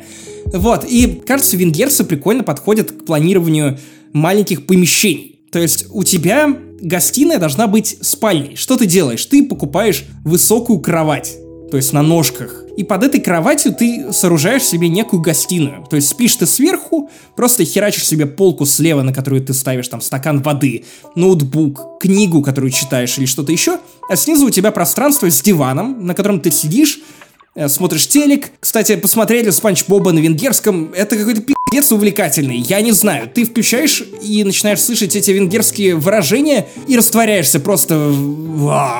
Я не знаю даже, как это передать. Вообще, кстати, такие устройства комнат — это нормальная тема для высоких потолков. В Санкт-Петербурге много таких квартир, которые типа двухуровневые, потому что, когда ты смотришь наверх, такой, тут 3 метра, можно с этим что-то сделать. Это отличный способ расширить любое помещение. Да, это правда. Будь то комната или квартира целиком. В итоге я понял, что пару лет назад я бы смог с легкостью жить в такой квартирке. Потому что она прям, такое прибежище холостяка. Довольно типичное. То есть, если ты живешь там один, то норм. Я бы не жаловался, скажем так. Я много об этом думал, но я полагаю, что на верхней кровати может быть неудобно трахаться, потому что барышня будет биться головой, когда она сверху. Скорее, сама кровать не настолько устойчива, поэтому, она довольно легкая. Будет так эпично рухнуть с нее. И поэтому, чем выше ты находишься, тем больше качается вся кровать. Это как в первой серии, как я встретил вашу маму. Маршал, если качается верхняя кровать, нижняя тоже качается. Да, но только тут нет нижней кровати, поэтому, ты управляешь всей кроватью сверху. Ты, на самом деле, если поворачиваешься, то кровать вся уже немножко трясется. А если ты переходишь к боевым действиям со своим членом, то, ах ты террорист, то все становится гораздо более сейсмическим. Но меня мучила всю эту поездку одна загадка. Мы обнаружили необъяснимую щель. Название домашнего порно в двери в туалет. Это слишком очевидная шутка. Да, конечно, разумеется, она должна была слететь с моих губ. Это щель в туалет. Непонятно, для чего она используется, потому что в нее не пролезет котик. в нее не прилезала та сибаину, которую мы похитили в Амстердаме, какой бы маленькой она ни была. Зачем нужна нахер эта щель? Она вот примерно такая. Что передавать туалетную бумагу, когда она закончилась. Ты думаешь? Все гениальное, просто я практически уверен. Нет, на самом деле это для крысы. Мы ломали голову, реально, типа, ну я это нужно. Единственное, что мы придумали, это, снять хоррор-фильм для Твиттера, когда Ксюша просовывала руку в эту щель, и я пожимал ее с другой стороны двери, и мы такие, типа, ха-ха-ха, с вами приятно иметь дело. Типа, что за хуйня? Я думаю, что это для туалетной бумаги. Закончится чел с туалетной бумагой, такой, Ксюш, мне надоело срать на машину. И она вот так вот вкатывает изящно под эту дверь тебе туалетную бумагу. Как нить Ариадны. Все гениальное просто. Венгры потрясающие. Чем вы еще там занимались? Слушай, вот в последний день, когда мы все же выбрались и поняли, что у нас большой программный список, я понял, что, все-таки Будапешт не такой большой город, и в этом плюс маленьких европейских городков, потому что тебе не нужно тратить 2 часа времени на то, чтобы куда-то добираться. Все, что ты хочешь увидеть, оно примерно в одном месте, это классно. У нас получилось очень интенсивно, потому что мы буквально за полдня и полночи осмотрели, большую часть того, что хотели. То есть у нас были главные хотелки. Это сходить в купальню и угореть там. Посмотреть на пиздатый бар, который Simple, который местный руин-бар. Совершенно неповторимый. Да, я был там, он очень классный. По-моему, он был первым или одним из первых руин-баров Будапешта. Они много лет назад так подняли свою экономику очень сильно за счет этих руин-баров. Вот именно, по-моему, Simple это начиналось. Да, это правда, и теперь сейчас вплоть даже Таллинас Квартал в Риге, он пытается быть тем же самым, пока что выходит не так впечатляюще, хотя место в Риге все равно охуенное. Вот, и помимо купальни и этого бара, мне еще захотелось зайти в крафтовый бар, отведать местной крафтухи, потому что в Simple, насколько я понимаю, не совсем наливают то же самое, что мне хотелось бы испить. Плюс была такая идея зайти в местный аутентичный ресторанчик, попробовать вина и гуляша. Ты хотел попробовать гёза с венгерским гуляшом, да? Да, как ты угадал. И его там не оказалось. На самом деле гёза я пробовал. Гёза, ой, как я накушался ты гёза. С гуляшом? Подожди. Не с гуляшом, нет, это разные места. Под гуляш мы брали вино. Такайское, очень пиздатое, очень дешевое, очень сладкое. Это одно из немногих сладких вин, которые меня реально впечатлили, потому что, я люблю, когда все более солоноватое и кислое. Знаешь, вот чтобы на губах у тебя и на языке было что-то вот неприторное. It pussy, it's organic. Вот, и, во-первых, мы поняли, что мы с Ксюшей забыли про плавки и купальник. Их же там можно купить. Да, мы так пошли, в Декатлон. Ксюша ебалась от шуток про то, что Декатлон. Вот. Их можно было купить прямо в купальнях. Я уверен, что это в любом случае стоило бы сильно дороже, чем в Декатлоне, где мы купили самые дешманские. Окей, допустим. У нас вышло на человека 400 рублей. Причем на мне плавки большого размера, то есть я даже выглядел в них не как стрёмный хуй. Вот, и Ксюшин купальник, который, смотрелся, знаешь, даже норм. Учитывая, что за тапочки и купальник мы отдали вместе 400 рублей, 450 рублей, то, камон, просто ноль претензий. Короче, мы отправились в этот аутентичный ресторанчик. В купальниках. В еврейском районе. Нет, без купальников. Это который мазал то? Слушай, нет, но тот, который рядом.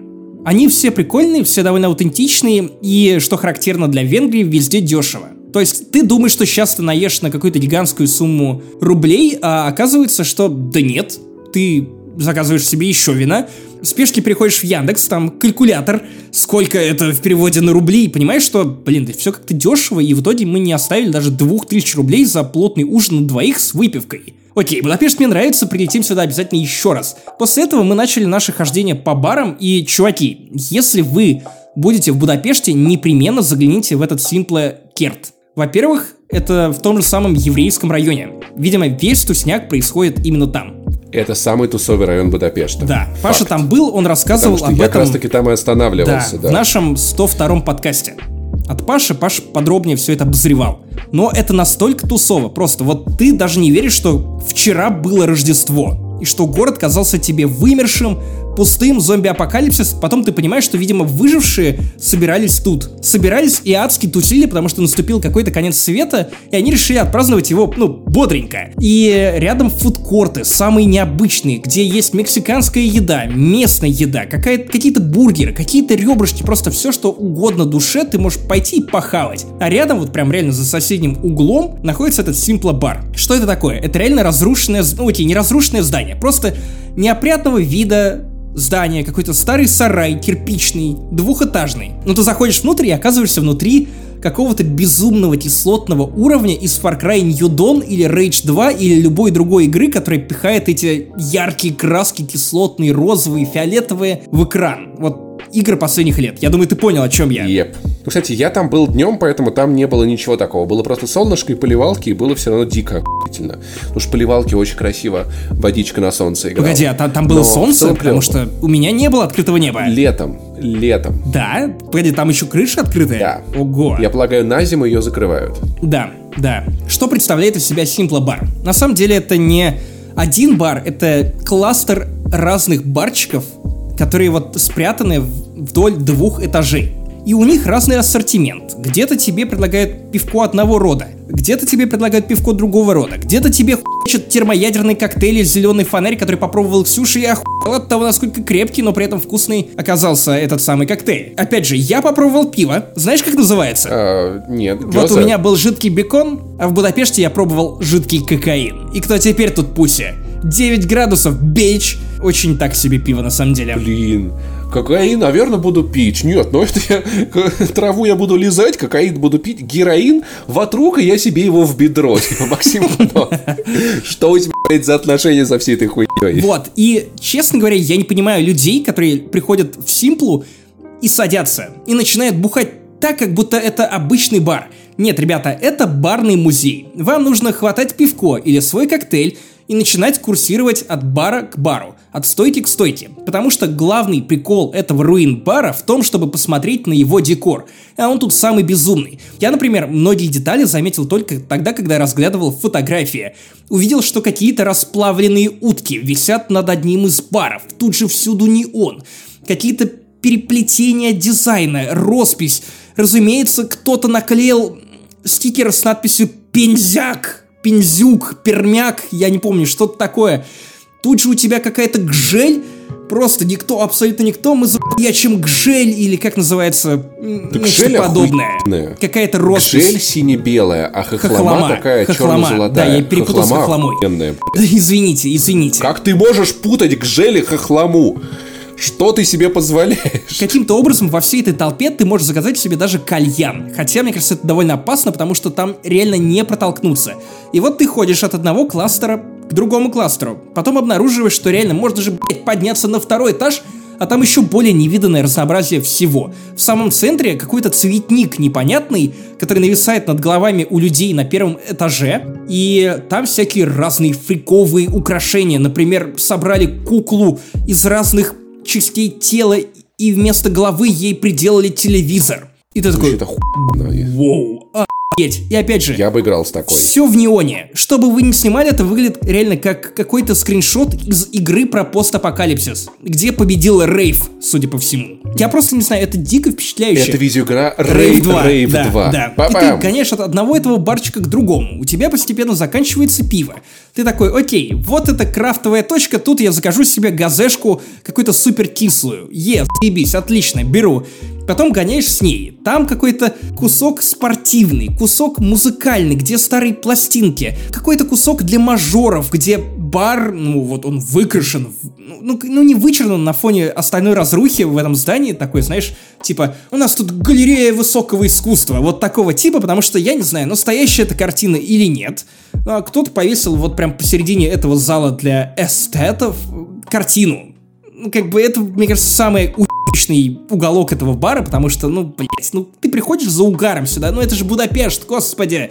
Тут моча и кал, какое искусство. Вот, и прям, это столица порно, в конце концов. Кстати, да. Реально, прям очень круто. Вот именно с точки зрения того, чтобы пойти поразглядывать, великолепно. Пить, упаси господи. Вот реально, вы не сможете там нормально присесть нигде, по двум причинам. Во-первых, это скучно. Во-вторых, несомненно, бритиши, которые, мне кажется, переорут совершенно любого человека в любом баре, что в Риге, например, ты проходишь мимо какого-нибудь алкимикис, и там слышишь прям уже из дверей ор какого-нибудь бритиша, который приехал в Ригу дешево бухать. Они все этим любят промышлять и думаю, что Венгрия для них это прям то же самое. Кстати, Летом в этом же баре в Пеште мы пили рядом с какими-то бритишами. Конечно, они вездесущие просто. Возможно, это были те же самые, может быть, они просто не ушли до сих пор, я не знаю. Может быть, и они еще как раз, типа, они постоянно нас стаскивали все ближе к концу этой лавки.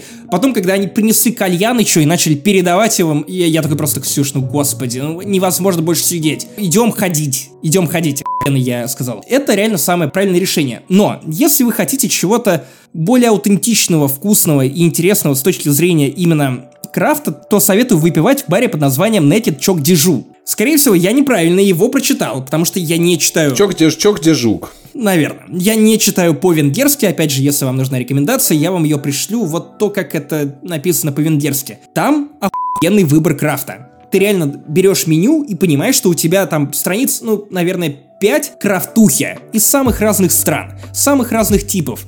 И вот там я не выдержал, я брал только газешки, причем фруктовые. И это было охуительно.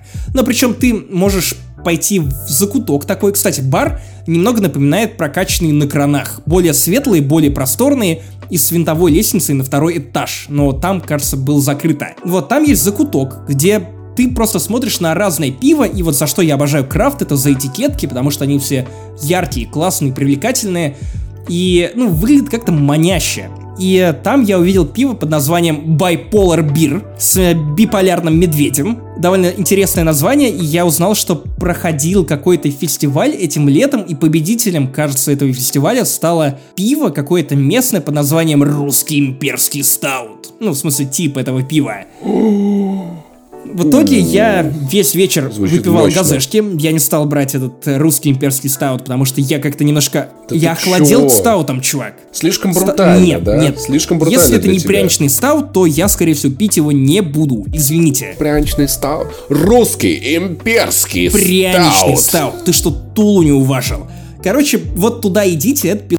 А вот оттуда, слегка подвыпившие, мы помчали в купальню под названием Рудаш. Вообще-то главной купальней Будапешта считается Сечени. Она самая большая в Европе, она самая впечатляющая. Там куча этих самых купалень, я не знаю, как правильно сказать. Купалов. Вот, но...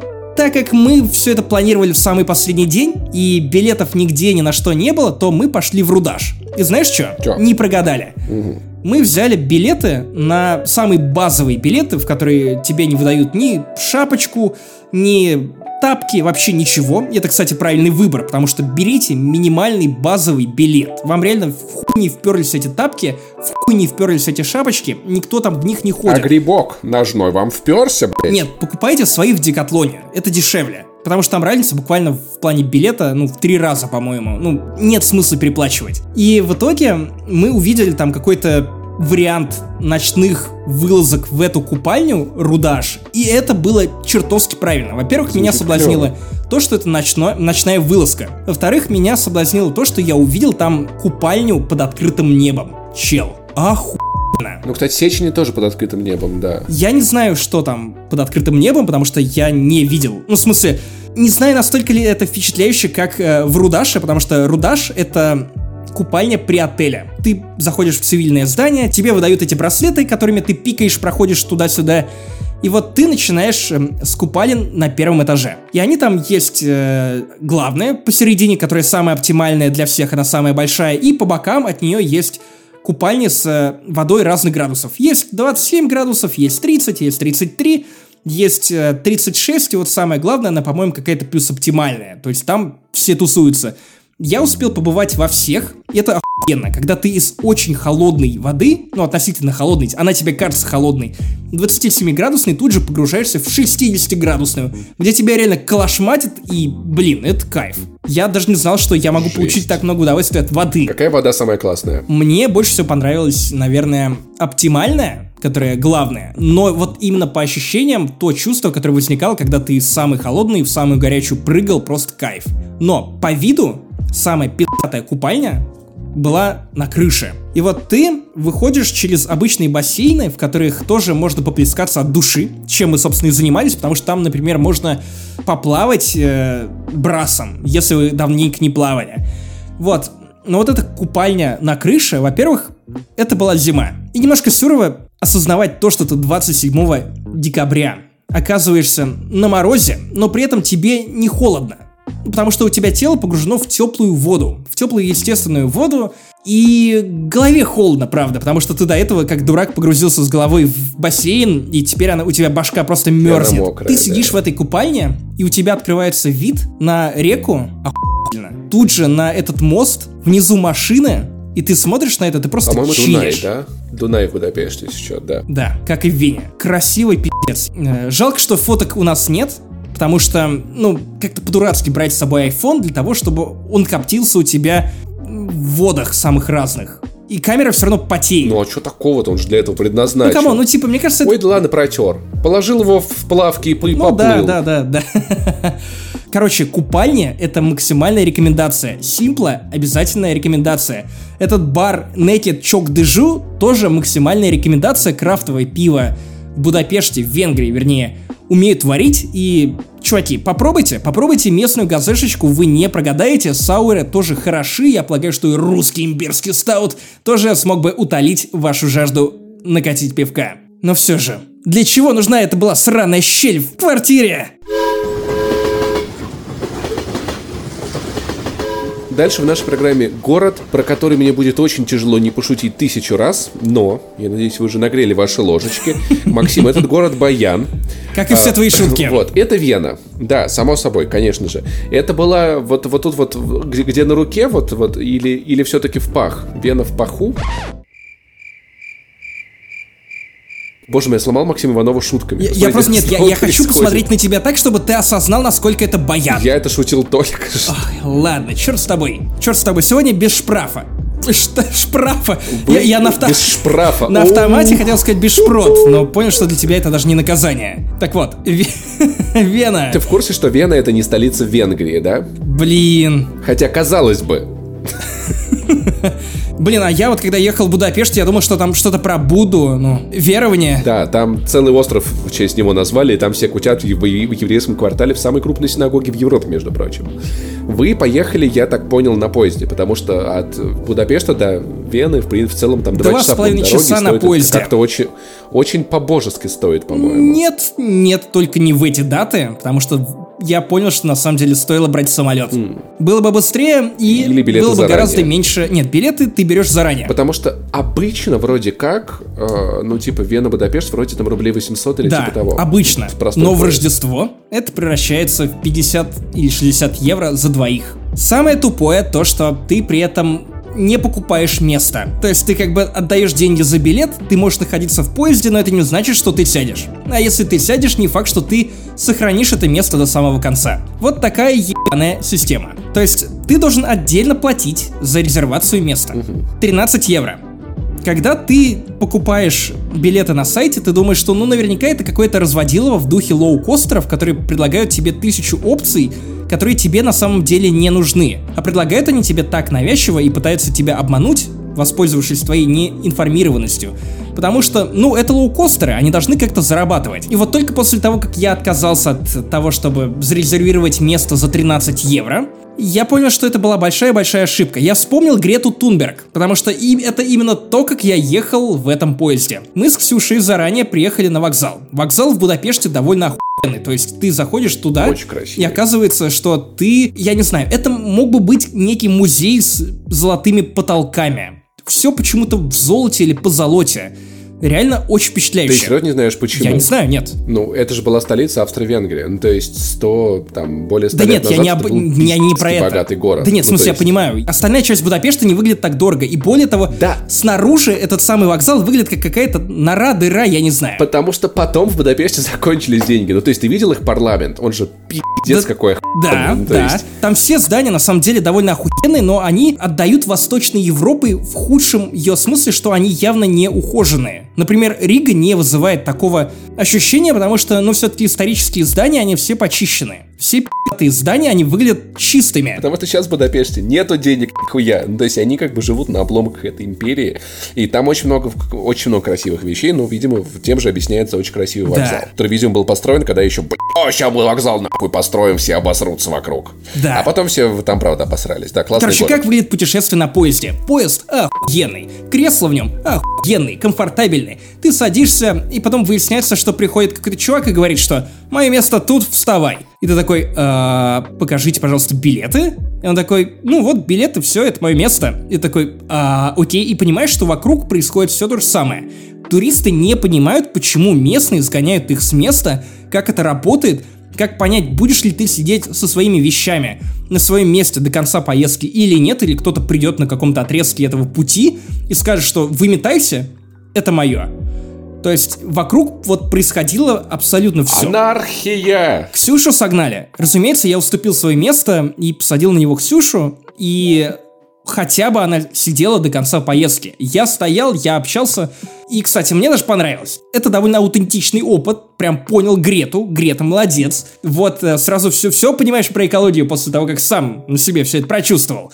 Я сообщался с чуваками из парочкой, довольно милой, из Индии, которые решили, как мы с Ксюшей, устроить себе на Рождество евротур. Только у них, в отличие от нас, все пошло по пизде. Короче, эти ребята сняли в какой-то популярной, крупной, одной из крупнейших, как я понимаю, если не самый-самый, фирм, которые сдают машину в прокат, тачку. И поехали на этой тачке в евротур. И думали, что окей, у нас все чудесно распланировано. Мы забутировали кучу отелей. Все рассчитали по времени. У нас все рассчитано по деньгам, все классно, закутим, посмотрим Европу. Большие планы. Большие планы в том числе не только на города, но и на какую-то культурную повестку. А потом у них посередине Хорватии ломается машина. Они начинают звонить в сервис. Выясняется, что этот сервис не обслуживает Хорватию. Более того, из-за того, что на дворе Рождество, никто не хочет с ними говорить. Их никто не хочет вызволить. Потому что они встряли реально вот в куче километров до заправки ближайшей. То есть, ну, пешком идти, что делать-то? Ну, вообще-то довольно морозная погода в тот момент стояла. И, разумеется, никто не спрашивал, будете ли вы проезжать через Хорватию во время своего путешествия, что достаточно странно, потому что, наверное, ты должен быть предупрежден о том, что если твоя тачка встанет где-то в Хорватии, то, ну, пизда тебе, чувак, ты можешь попрощаться со всем. В итоге они переругались с этими чуваками. Им, разумеется, не помогли. Более того, им сказали, что оставляйте машину, пи***дуйте дальше как хотите, мы еще наши эвакуаторы туда пригоним спустя какое-то время, и, возможно, с вас еще дополнительных денег стрясем. То есть это даже не возврат бабок, потому что компания в первую очередь думает, что вот эти ребята, они сами что-то там набедокурили с этой машиной. И потом у них начинается полное веселье. То есть у них отменяют самолеты для того, чтобы сравняться с расписанием. Окей. Потом этот чувак ломает мобильник, пока общается с этой компанией. И они остаются без связи на какой-то момент, пока девушка наконец не заряжает свой мобильный телефон, который тоже, разумеется, сел в этот момент. Куча моментов, когда они были на очке, натурально. И вот они оказались в этом поезде в ситуации, когда всех вокруг начинают сгонять. Просто резко. И они не понимают, в чем дело. И потом этот чел рассказывает мне, и девушка в какой-то момент тоже включилась, мы с ними разболтались. Они начинают описывать все свои приключения, все свои планы. У них реально там был Париж. А в итоге они там оказались в Братиславе, в Хорватии задержались сильно дольше, чем планировали. В Будапешт, который у них даже не был вот в этом списке, за***ись. Потом в Вену. Кракожья. Реально. И они начинают рассказывать то, что как они напряглись от того, что тут еще всех начали сгонять. Я просто представил эту ситуацию и понял, что... Все, нас сейчас выгонят от этой страны. Да, это просто, это великолепно. Ну, то есть, у кого-то вот все могло пойти вот так. С другой стороны, они же из Индии, и то, что они едут не снаружи поезда, это, блядь, вообще-то уже достаточно неплохое достижение. Чувак, это российская хуйня. Ты же мне это сказал? Это российская хуйня, потому что чел работает в очень богатой IT-компании. И девушка его работает вот там же. Я бы именно так и сказал. Ну, они выглядят очень... Слушай, у них брендовый шмот. О чем ты просто говоришь? Я смотрел «Миллионер из трущоб», не надо мне тут рассказывать. Кстати, чувак очень угарно рассказывал мне про систему Гуру, как она работает, что у нее есть свои плюсы и минусы, в том смысле, что это полная хуйта, но при этом из-за общего, ну, какой-то странной системы образования некоторые прописные истины, эти самые духовные гуру, наставники, они доносят их лучше, чем, ну, школы, к которым не у всех есть доступ. Ну, это отдельная тема, потому что я ему рассказывал про Голунова, он мне про этих гуру, я ему прислал ответочку про Кашпировского и воду, которую нужно заряжать, и, короче, мы нормально так угорели. И попали в Вену. Вена после Будапешта — это город из, я не знаю, каких-то фильмов, сказок и прочего, потому что тут на каждом шагу можно просто сломать голову в попытках оглядеть всю эту невероятную архитектуру. Все выглядит очень богато. На улицах чисто.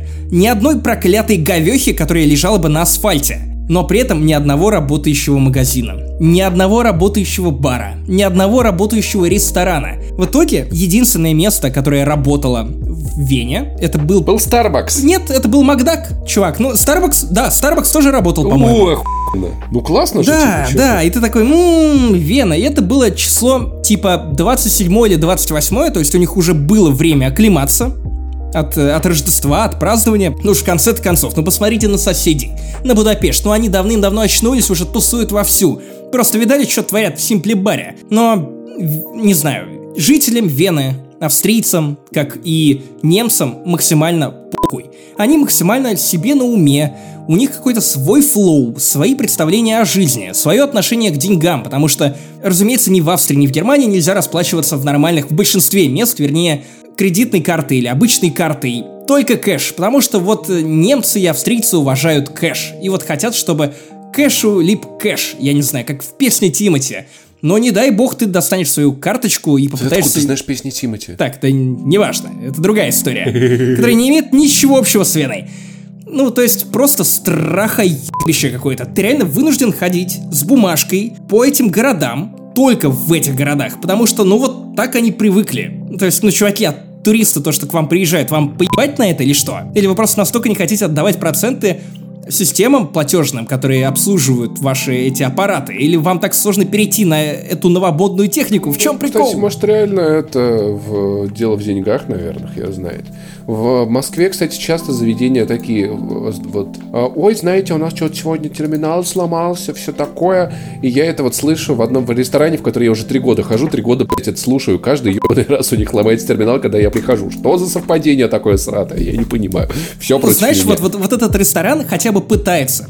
Он хотя бы пытается затуманить твой рассудок и создать иллюзию того, что, ну, как бы в целом все работает, но вот сегодня эти челы просто клали хуй. Ты либо будешь играть по их правилам, либо ты не будешь есть. Обычно люди выбирают есть. Справедливо. Вот, и помнишь, я в начале этого выпуска рассказывал тебе про Airbnb? И то, что в целом это прикольный способ путешествия в принципе, по разным странам, потому что ты можешь посмотреть на то, как живут другие люди. Да. И вот Австрия — богатая страна. Люди тут очень состоятельные. Это видно по тому, как они одеваются, потому сколько тут все стоит. Реально, Австрия — дорогая страна. Она дороже, чем Берлин.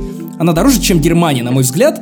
И местами не оправданы, но тем не менее. Мы приехали с Ксюшей на Airbnb. И, знаешь, это вот как будто бы квартира, которую чувак без вкуса собирал по каким-то журналам моды или интерьерам начала 2000-х, где у тебя все максимально вычурное, чтобы ты с порога понимал, что «Чувак, тут все дорого, у меня много бабок». Это вот прям максимальное выпендрежничество, вот в том виде, в котором ты можешь себе только все это представить. Во-первых, квартира похожа на питерскую. Типа, квартира питерского художника. Везде деревянные полы, везде вот эти двери старинные, деревянные. Но этот чувак начинает с того, что он разбрасывает везде шкуры из Икеи. Но видно, что не из Икеи, а реально дорогие шкуры. У него есть гостиная, в которой он, видимо, работает. У него в этой гостиной стоит его Мак, его рабочий стол, а слева стена хвостовства. Реально такая вот огромная стена, на которой есть планы по развитию своей будущей жизни. О, ну это классно. Возможно, меня это так смущает, потому что я свою жизнь никуда не развиваю. Потому что ты не знаешь, что делать со своей жизнью, да. Да, но погоди, ты сейчас возьмешь свои слова назад. Внизу у него есть кусочек этой стены, где он перечислил имена людей, на которых он равняется и которых он считает своими духовными гуру. К слову, о том чуваке из Индии. И там есть имя Тони Роббинса. Типа, вот Тони Роббинс говорит, что надо делать, значит, надо делать. Это тот, который Железный Человек? Нет, подожди. Ты путаешь с Илоном Маском и Тони Старком. Короче, Тони Роббинс — это тот чувак, который просто встань в позу силы, и все, у тебя по жизни будет с***ть. Вот так вот стой. Это бизнес-тренер, если что. Да, вот с вас 50 тысяч. И этот чел реально по нему загнался. И вот одной фамилии хватило, чтобы понять, почему в этой квартире все настолько выпендрежное. И после этого мы начали оглядываться по самой этой гостиной и понимаем, что, ага, чувак не поленился сделать мини-бар. Просто мини-бар, ну, в смысле, там нет самого бара, там есть такая мини-стойчка с 2 барными стульями, чтобы ты мог пригласить какого-то человека и бухать за этим баром. Потом есть отдельный кожаный диван, совершенно безвкусный и уебищный, обычный, но кожаный диван. Как у Гаджи? Нет, у Гаджи задрипанный и проперженный, а этот такой, ну типа он прям... Тут все очень такое дорогое, вычурное. И разумеется, там такой набор для раскуривания сигар и вот эта штука для срезания жопок у сигар. Ты заходишь внутрь своей комнаты, в которой ты живешь, и видишь там такой диван, который скорее ожидаешь встретить в каком-то музее. Знаешь, вот русская барокко выглядит вот так. Такой, знаешь, на деревянных ножках, на которые не лечь, не присесть, вообще ничего ты с ними сделаешь, потому что это какая-то древность, он развалится под тобой, ты уничтожишь искусство. Вот, и, разумеется, еще больше шкур. И чувак настолько заморочился, что он сделал визитки в духе отелей, где пароль от Wi-Fi, пароль от всей хуйни. Рядом такой графинчик с водой, в который ты можешь налить воду. Ну, кстати, я не первый раз такое встречаю. Ну, то есть, что, типа, оставить в Airbnb-шной хате вот какие-то инструкции при входе, это, типа, хороший тон. Ну, обычно никто не заморачивается и пишет это либо в сообщении в приложении Airbnb, либо пишет в описании квартира на Airbnb, либо оставляет просто какую-то записку рукописную. А этот заморочился, нашел дизайнера, распечатал такой, типа, вот, чуваки, вы должны понимать, где находитесь. Всюду засушенные цветы, потому что тонкая натура. И за ними не надо ухаживать. Или они были свежие, хуй его знает. Рядышком бутылки, вот просто вот вдоль окон и рядом с кроватью бутылки от вина, у которых отклеены этикетки, и в них засунуты свечки. И ты такой... О, ну, мой красиво. Ты сладенький. И вот момент этого самого выпендрежничества ты застигаешь, когда ты заходишь в туалет и понимаешь, что, во-первых, стульчак не опущен. Но не опущен он не потому, что хозяин боится, что ты что-то обоссышь, а потому что если ты стульчак опустишь и крышку опустишь, то ты не увидишь, что снизу этой крышки написано, что это дорогая французская керамика, изготовленная на таком-то, таком-то заводе в таком-то, таком-то году, и ты, сука, должен понимать, что ты ссышь не просто в толкан и в очко, а ты, сука, ссышь элитно, и тебе должно быть за***ись. Я такой, ёб твою мать. Хотя меня больше всего в этой квартире поразило зеркало, которое превращает тебя в героя пупа. Я не знаю, для чего это зеркало, потому что, опять же, я необразованный селюк. Простите меня. У тебя морда становится как в этих картинках, где она, знаешь, такая выпуклая, как в пупе. Про Гарри Повара. А, ну типа фишай, я понял. Не фишай. Классный чувак, я уверен, он нюхает свой пердеж. Я уверен, что он только этим занимается. И дрочит на Тони Роббинса. И держа свечку в винном бокале. Да. Короче, у нас не было сил после ночи в Будапеште особо тусоваться, да и ничего не работало. И при этом в Вене очень холодно, потому что, ну, это город рядом с горами, и, разумеется, там ветра дуют и тебе надувает по самую жопу. Поэтому мы полдня просто проспали, и только вечером мы выползли в единственное работающее заведение рядышком, какой-то хороший американский бар, что характерно, потому что, видимо, американцы так не тусуют. И там заебись, там заебись пиво, там заебись бургеры, там заебись утиная ножка, которую мне приготовили. Слушай, в Вене же комиссар Рекс, там должен быть какой-то памятник комиссару Рексу или что-то типа того. К сожалению, и даже если он там был, то у комиссара Рекса был выходной. Или он отвлекся на поедание булочек. Или прыжки в стекла, как в заставке про Рекса. Короче, мы на следующий день встретились с нашей слушательницей Катей, которая, помнишь, мы зачитывали один из отзывов с iTunes в подкасте, и я сказал Кате, что мы скоро приезжаем в Вену, поэтому если твое приглашение в силе, то мы могли бы встретиться, ты бы нам все показала. Все равно живешь там уже 3 года, это классно, давай. Мы реально в итоге списались, и Катя оказалась охуительной слушательницей. Дай бог, чтобы все были настолько же охуенными. Она слушала тебя просто все время? Нет, в смысле, она слушала и тебя, и меня. На самом деле, она узнала о подкасте «Не занесли» благодаря DTF и благодаря твоим DTF Access на Ютубе. И после этого она узнала, что есть еще и вот подкаст «Не занесли». Хотя о DTF она узнала от Луцая. То есть Луцай привел ее к нам. Вот такая цепочка сложная. Да, наши руки. Вот, Катя уже 3 года живет в Вене. Она прохаванная, архитекторка, учится тут. И в целом, кажется, вуз не дует. Я очень повезло с квартирой, все очень здорово. Катя реально шарит в Вене. Если вы слушаете «Не занесли», если вам нужен... Так, хватит. Шарит, а не ширяет. Ну, хорош, но это... Да. Если вы слушаете «Не занесли», вам нужны какие-то советы, то, опять же, я, наверное, могу связать вас с Катей, потому что лучшего гида и пожелать невозможно, потому что человек, ну, правда, шарит в этом городе, понимает, как он устроен, с удовольствием рассказывает о том, что это за здание такое, вводит тебя куда нужно, подбухнуть, и вот Катя явно нас внимательно слушала, потому что мы в итоге и штруделя поели, и пивка выпили, и ребра поели, но об этом я чуть вот позже расскажу. более подробно. Но по дороге к нашей замечательной Кате мы с Ксюшей вышли из метро и сели там буквально проехаться. Нужно было до нашего места встречи с Катей, минут 10. И вот Вена. Все вокруг такое вычурное, как этот керамический унитаз.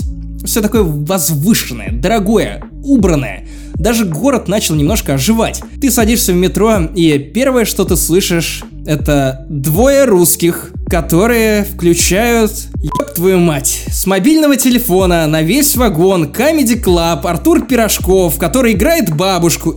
Блять, серьезно, господи, вот это непонятно. Вы в 2019 году, тогда еще был 2019 год, это не ошибка, будете смотреть Артура Пирожкова в Вене. Да что с вами, блять, не так? Помнишь, как она по телефону звонила, вот этот номер набирала? И звонила, алло. Это пиздец. Катя нас встретила, начала показывать нам архитектуру. Просто сердце замирает. Очень хочу, Катя нас в течение всей нашей встречи, а мы реально гуляли целый день, агитировала за то, чтобы мы с Ксюшей прилетели еще раз летом. И летом там еще пи***е. И мы уже соблазнены. Катя, спасибо, мы точно прилетим. Все, продано. Летняя Вена звучит как охуительный вариант для того, чтобы провести там недельку, например, в спокое. Вень-то можно и подольше продержаться. Так, хорош, я знаю вот эти твои шутейки. Да. Шутейки вот эти все. Но на самом деле вот Вена, и мне кажется, что Берлин тоже во многом, она на таком стыке находится чего-то очень классического, возвышенного и в чем-то смысле старомодного и более современного. Это особенно было видно по кафе с очень грубыми официантами. То есть ты приходишь в охуенное место, где ты собираешься поесть охренительный штрудель, и видишь официантов таких вычурных, ты понимаешь, о чем я, в такой форме. Да. Но они на тебя либо забивают, либо грубят. При этом на входе у тебя играет чувак на пианино. То есть про то, насколько это все вычурно. Чувак играет на старом пианино, но при этом вместо нот у него iPad. И ты понимаешь, что стык вот этих традиций и чего-то современного, он в этом примерно. Опять же, штрудель был великолепный. Что мне не понравилось в Вене, так это крафт. За это прям неуд. Мы пришли в какое-то модное крафтовое место, которое открылось буквально в сентябре-октябре, и меня не впечатлило ни то гоза, который я взял, ни сидры, который я попробовал у Ксюши, кажется, немцы и австрийцы просто не умеют в нормальный крафт. Реально, они настолько погружены в свои традиции, пилзнеры, что для них верх какого-то издевательства над пивом это подмешать немного спрайта или сиропа, который у них особое название для такого типа пива есть, когда в обычный лагерь добавляется немножко спрайта. Я уж не помню, как называется. За крафтуху нет. Сприва. Или шприц какой-нибудь, я пока не определился. Вряд ли шприц, окей. Шприц в Вене попробовать, а? В Вене, да. Меня впечатлило то, что ты идешь по улице и видишь, автоматы с каннабисом. То есть такого я не видел даже в Амстердаме. Это натуральные венинговые автоматы с каннабисом. Я знаю, что такое есть на Кипре или на Мальте. На Крите такое есть, в смысле без. В смысле на Егоре? В смысле на Егорье, в смысле не торкает. Кажется, что это просто медицинский каннабис. Не, медицинский не торкает. Мне объясняли, что кажется, он не торкает. Но если у тебя что-то болит, то он поможет. Но тем не менее, это довольно впечатляюще, когда ты идешь по улице европейского города, ухоженного, чистого, в котором нихуя не работает, кроме этих вендинговых автоматов с каннабисом. Да такой, отличный досуг, альтернатива. Поэтому там ничего не работает, потому что у них есть автоматы с каннабисом, они такие, нафиг завтра на работу пойду. Гулять по центру Вены сплошной кайф. По историческому центру, по современной Вене, где все такое хай-тек, одно сплошное удовольствие. Летом, я полагаю, будет еще более непередаваемо. Там вроде какие-то фестивали, разумеется, потому что австрийцы, как и немцы, они обожают и тяготеют всей душой к этим самым фестивалям, на которых любят угорать, выпивать. И, в целом, как-то все у них это чиненько проходит. Но Катя привела нас в место под названием Ribs of Vienna, или я не знаю, как читается Вена по-английски. Вена, вина. Вена. И это лучшие ребрышки из всех, которые я пробовал. Просто лучшие. Причем я, когда коллегам рассказывал об этих ребрышках, нашелся мой коллега-дизайнер, дружище, который сказал, что это то самое заведение в подвальчике, да я пробовал реально лучшие ребра. То есть это не только мое субъективное мнение, это в целом, мне кажется, какой-то некий консенсус. Если вы оказываетесь в Вене, то попробуйте заранее забронировать столик в этом Ribs of Vienna, потому что, ну, это невероятного качества ребра. Во-первых, я вот говорил про то, что в Вене дорого, реально дорого жить, там дорогая страховка. За страховку ты можешь отдавать 300 евро в месяц. За страховку, мать его. И квартира стоит еще дороже, но, тем не менее, вот у нас на троих 3 тарелки ребрышек с пивом по 2 стакана, все это вышло, по-моему, евро в 50 на троих. Неплохо. Ну, то есть, это не очень дорого, потому что в целом, ну, каждый заплатил по 20-ке, например. И ребрышки — это просто невероятное, охуительное мясо нужной прожарки, которое идеально сочетается с местным пивом, не крафтовым, просто темным. То есть они заранее вот подбирают еще так, чтобы под эти ребрышки и пиво, ну, просто пальчики оближешь. Реально, главное прийти туда, выбрать несколько типов этих самых ребрышек, чтобы вы смогли попробовать все, потому что они как-то по-разному жарятся, разные куски мяса, разные зоны мяса. В общем, очень кайфное место. Причем, кажется, держит его русский, и официанты там русские. Поэтому в какой-то момент мы общались по-английски, по-английски, по-английски. А потом: чувак, какой-то у тебя русский акцент. Он такой: ну да, я из Питера. Нормально. Чувак просто ищет себя. Он реально нам начал рассказывать о том, что он переехал в Вену, сейчас работает официантом. Он долгое время учился, но у него что-то, ну, как бы не клеилось с профессией. Вот сейчас он работает каким-то программистом, по-моему, или что-то связанным с IT или математикой. Я уж не помню, потому что я больше внимания на ребрышки обращал, ну, чем на официанта. В общем, мы прям порадовались за него, за то, что... Потому что он сказал, что наконец-то я нашел место и профессия, которой хочу заниматься, которая мне интересна. И я такой: о, good for you. Вот, ты же русский, в смысле, отлично сделал. Вот, и прям классное место. И гулять по Вене прям реально шикарно, особенно если, ну, все работает. Потому что вот 27 или 28 числа, когда мы там были, было, ну, прям тяжко. Или даже 29-го, по-моему. Вот прям нихуя не работало, ничего не работало. Катя, еще раз спасибо большое за то, что вот ты для нас устроила эту экскурсию. Мне кажется, без тебя она была бы просто не такой яркой и насыщенной. И мы бы, как дураки, заплатили 16 евро за электричку до аэропорта, вместо того, чтобы сесть на прямую электричку до аэропорта за 2 евро. Тут как-то все странно работает. Обалдеть. Да. Запутаться очень легко, потому что не все очевидно, но при этом все очень удобно. Что в Амстердаме, что в Берлине, что в Вене очень крутая система именно, ну, инфраструктуры. Про Амстердам я не сказал, например, то, что мы жили не в самом Амстердаме, мы жили в Димине, это такой пригород, ну, скорее, другой город на самом деле, недалеко от Амстердама, но там есть трамвай, который шел от центра, от самого центра города, прям ровно до нашей квартиры. И ты за 20-25 минут доезжал. И трамваи ходили постоянно. Охуительно. Так, Максим Иванов, по окончании этого тура 3 совета для людей, которые хотят попробовать что-то подобное. Первое. Не ссыте. Не ссыте заблудиться. Не ссыте остаться без бабла. Второе. Будьте более умными туристами. Экономьте. Ну, в смысле, заранее берите билеты, отбирайте билеты по направлениям, на которые вы видите скидки. Желательно планируйте. Если вот вы планируете что-то в январе на лето, то вам будет все сильно дешевле. Поверьте, это не так сложно. К тому же, когда вы подойдете к лету, вы просто поймете, что у вас, ну, есть уже готовые планы на лето. Это охуенно, вы не сможете его принимать. А третье, угорайте. Потому что во всех поездках главное угорать. Если вы понимаете, что музеи вас за***ли, или если вас за***ла ходьба, просто не бойтесь взять и отдохнуть, и на полчаса просто проваляться, потому что, ну, в конце концов, это ваш отпуск. Как хотите, так и отдыхайте. И обязательно сгоняйте в Вену, обязательно сгоняйте в Амстердам и Берлин, да и Будапешт. Господи, мне все это понравилось в разной степени, конечно, но при этом у каждого города есть свой шарм, который очень трудно отрицать. А теперь, чувак, по итогам моей продажи, моего спича, куда бы ты хотел слетать, посмотреть, и вот что тебе понравилось из моего монолога длиной в подкаст? Слушай, ну просто в Амстердам я и так хотел, в Берлин я и так собираюсь, а про Вену я начал думать чаще, прям как мой сосед. Вот, реально, и, блин, лучшие ребрышки в мире звучат достаточно интересно, чтобы это попробовать. Лучшие ребрышки в мире, все-таки как-то интереснее. Лучшие ребрышки в мире у Мэрилина Мэнсона. Окей, да. Как раз таки очень-очень-очень редкие, очень редко встречаются. Да, втроем мы потратили на него 50 евро. Ладно. С вами был 120 выпуск подкаста «Не занесли». Не забывайте подписываться, рассказывать друзьям и говорить нам всякое приятное. Мы это очень очень любым. Рады, что вы услышали нас, рады были для вас говорить. Да, не забывайте про Patreon, про новые выпуски, и не забывайте о том, что мы записывали для вас кучу всякой охуенной темы. Например, главные итоги года 2019-го, отдельный выпуск про главные итоги десятилетия, а также Оливье подкаст, где мы просто лампово отвечаем на ваши вопросы, зачитываем ваши пожелания, там много всякого интересного, вспоминашки. Что мы только не сделали, мы реально ударно поработали к концу года и сейчас не снижаем обороты. В общем, стараемся для вас как можем и любим. До встречи через неделю, я полагаю, в 121 выпуске подкаста «Не занесли». Пока. Пока.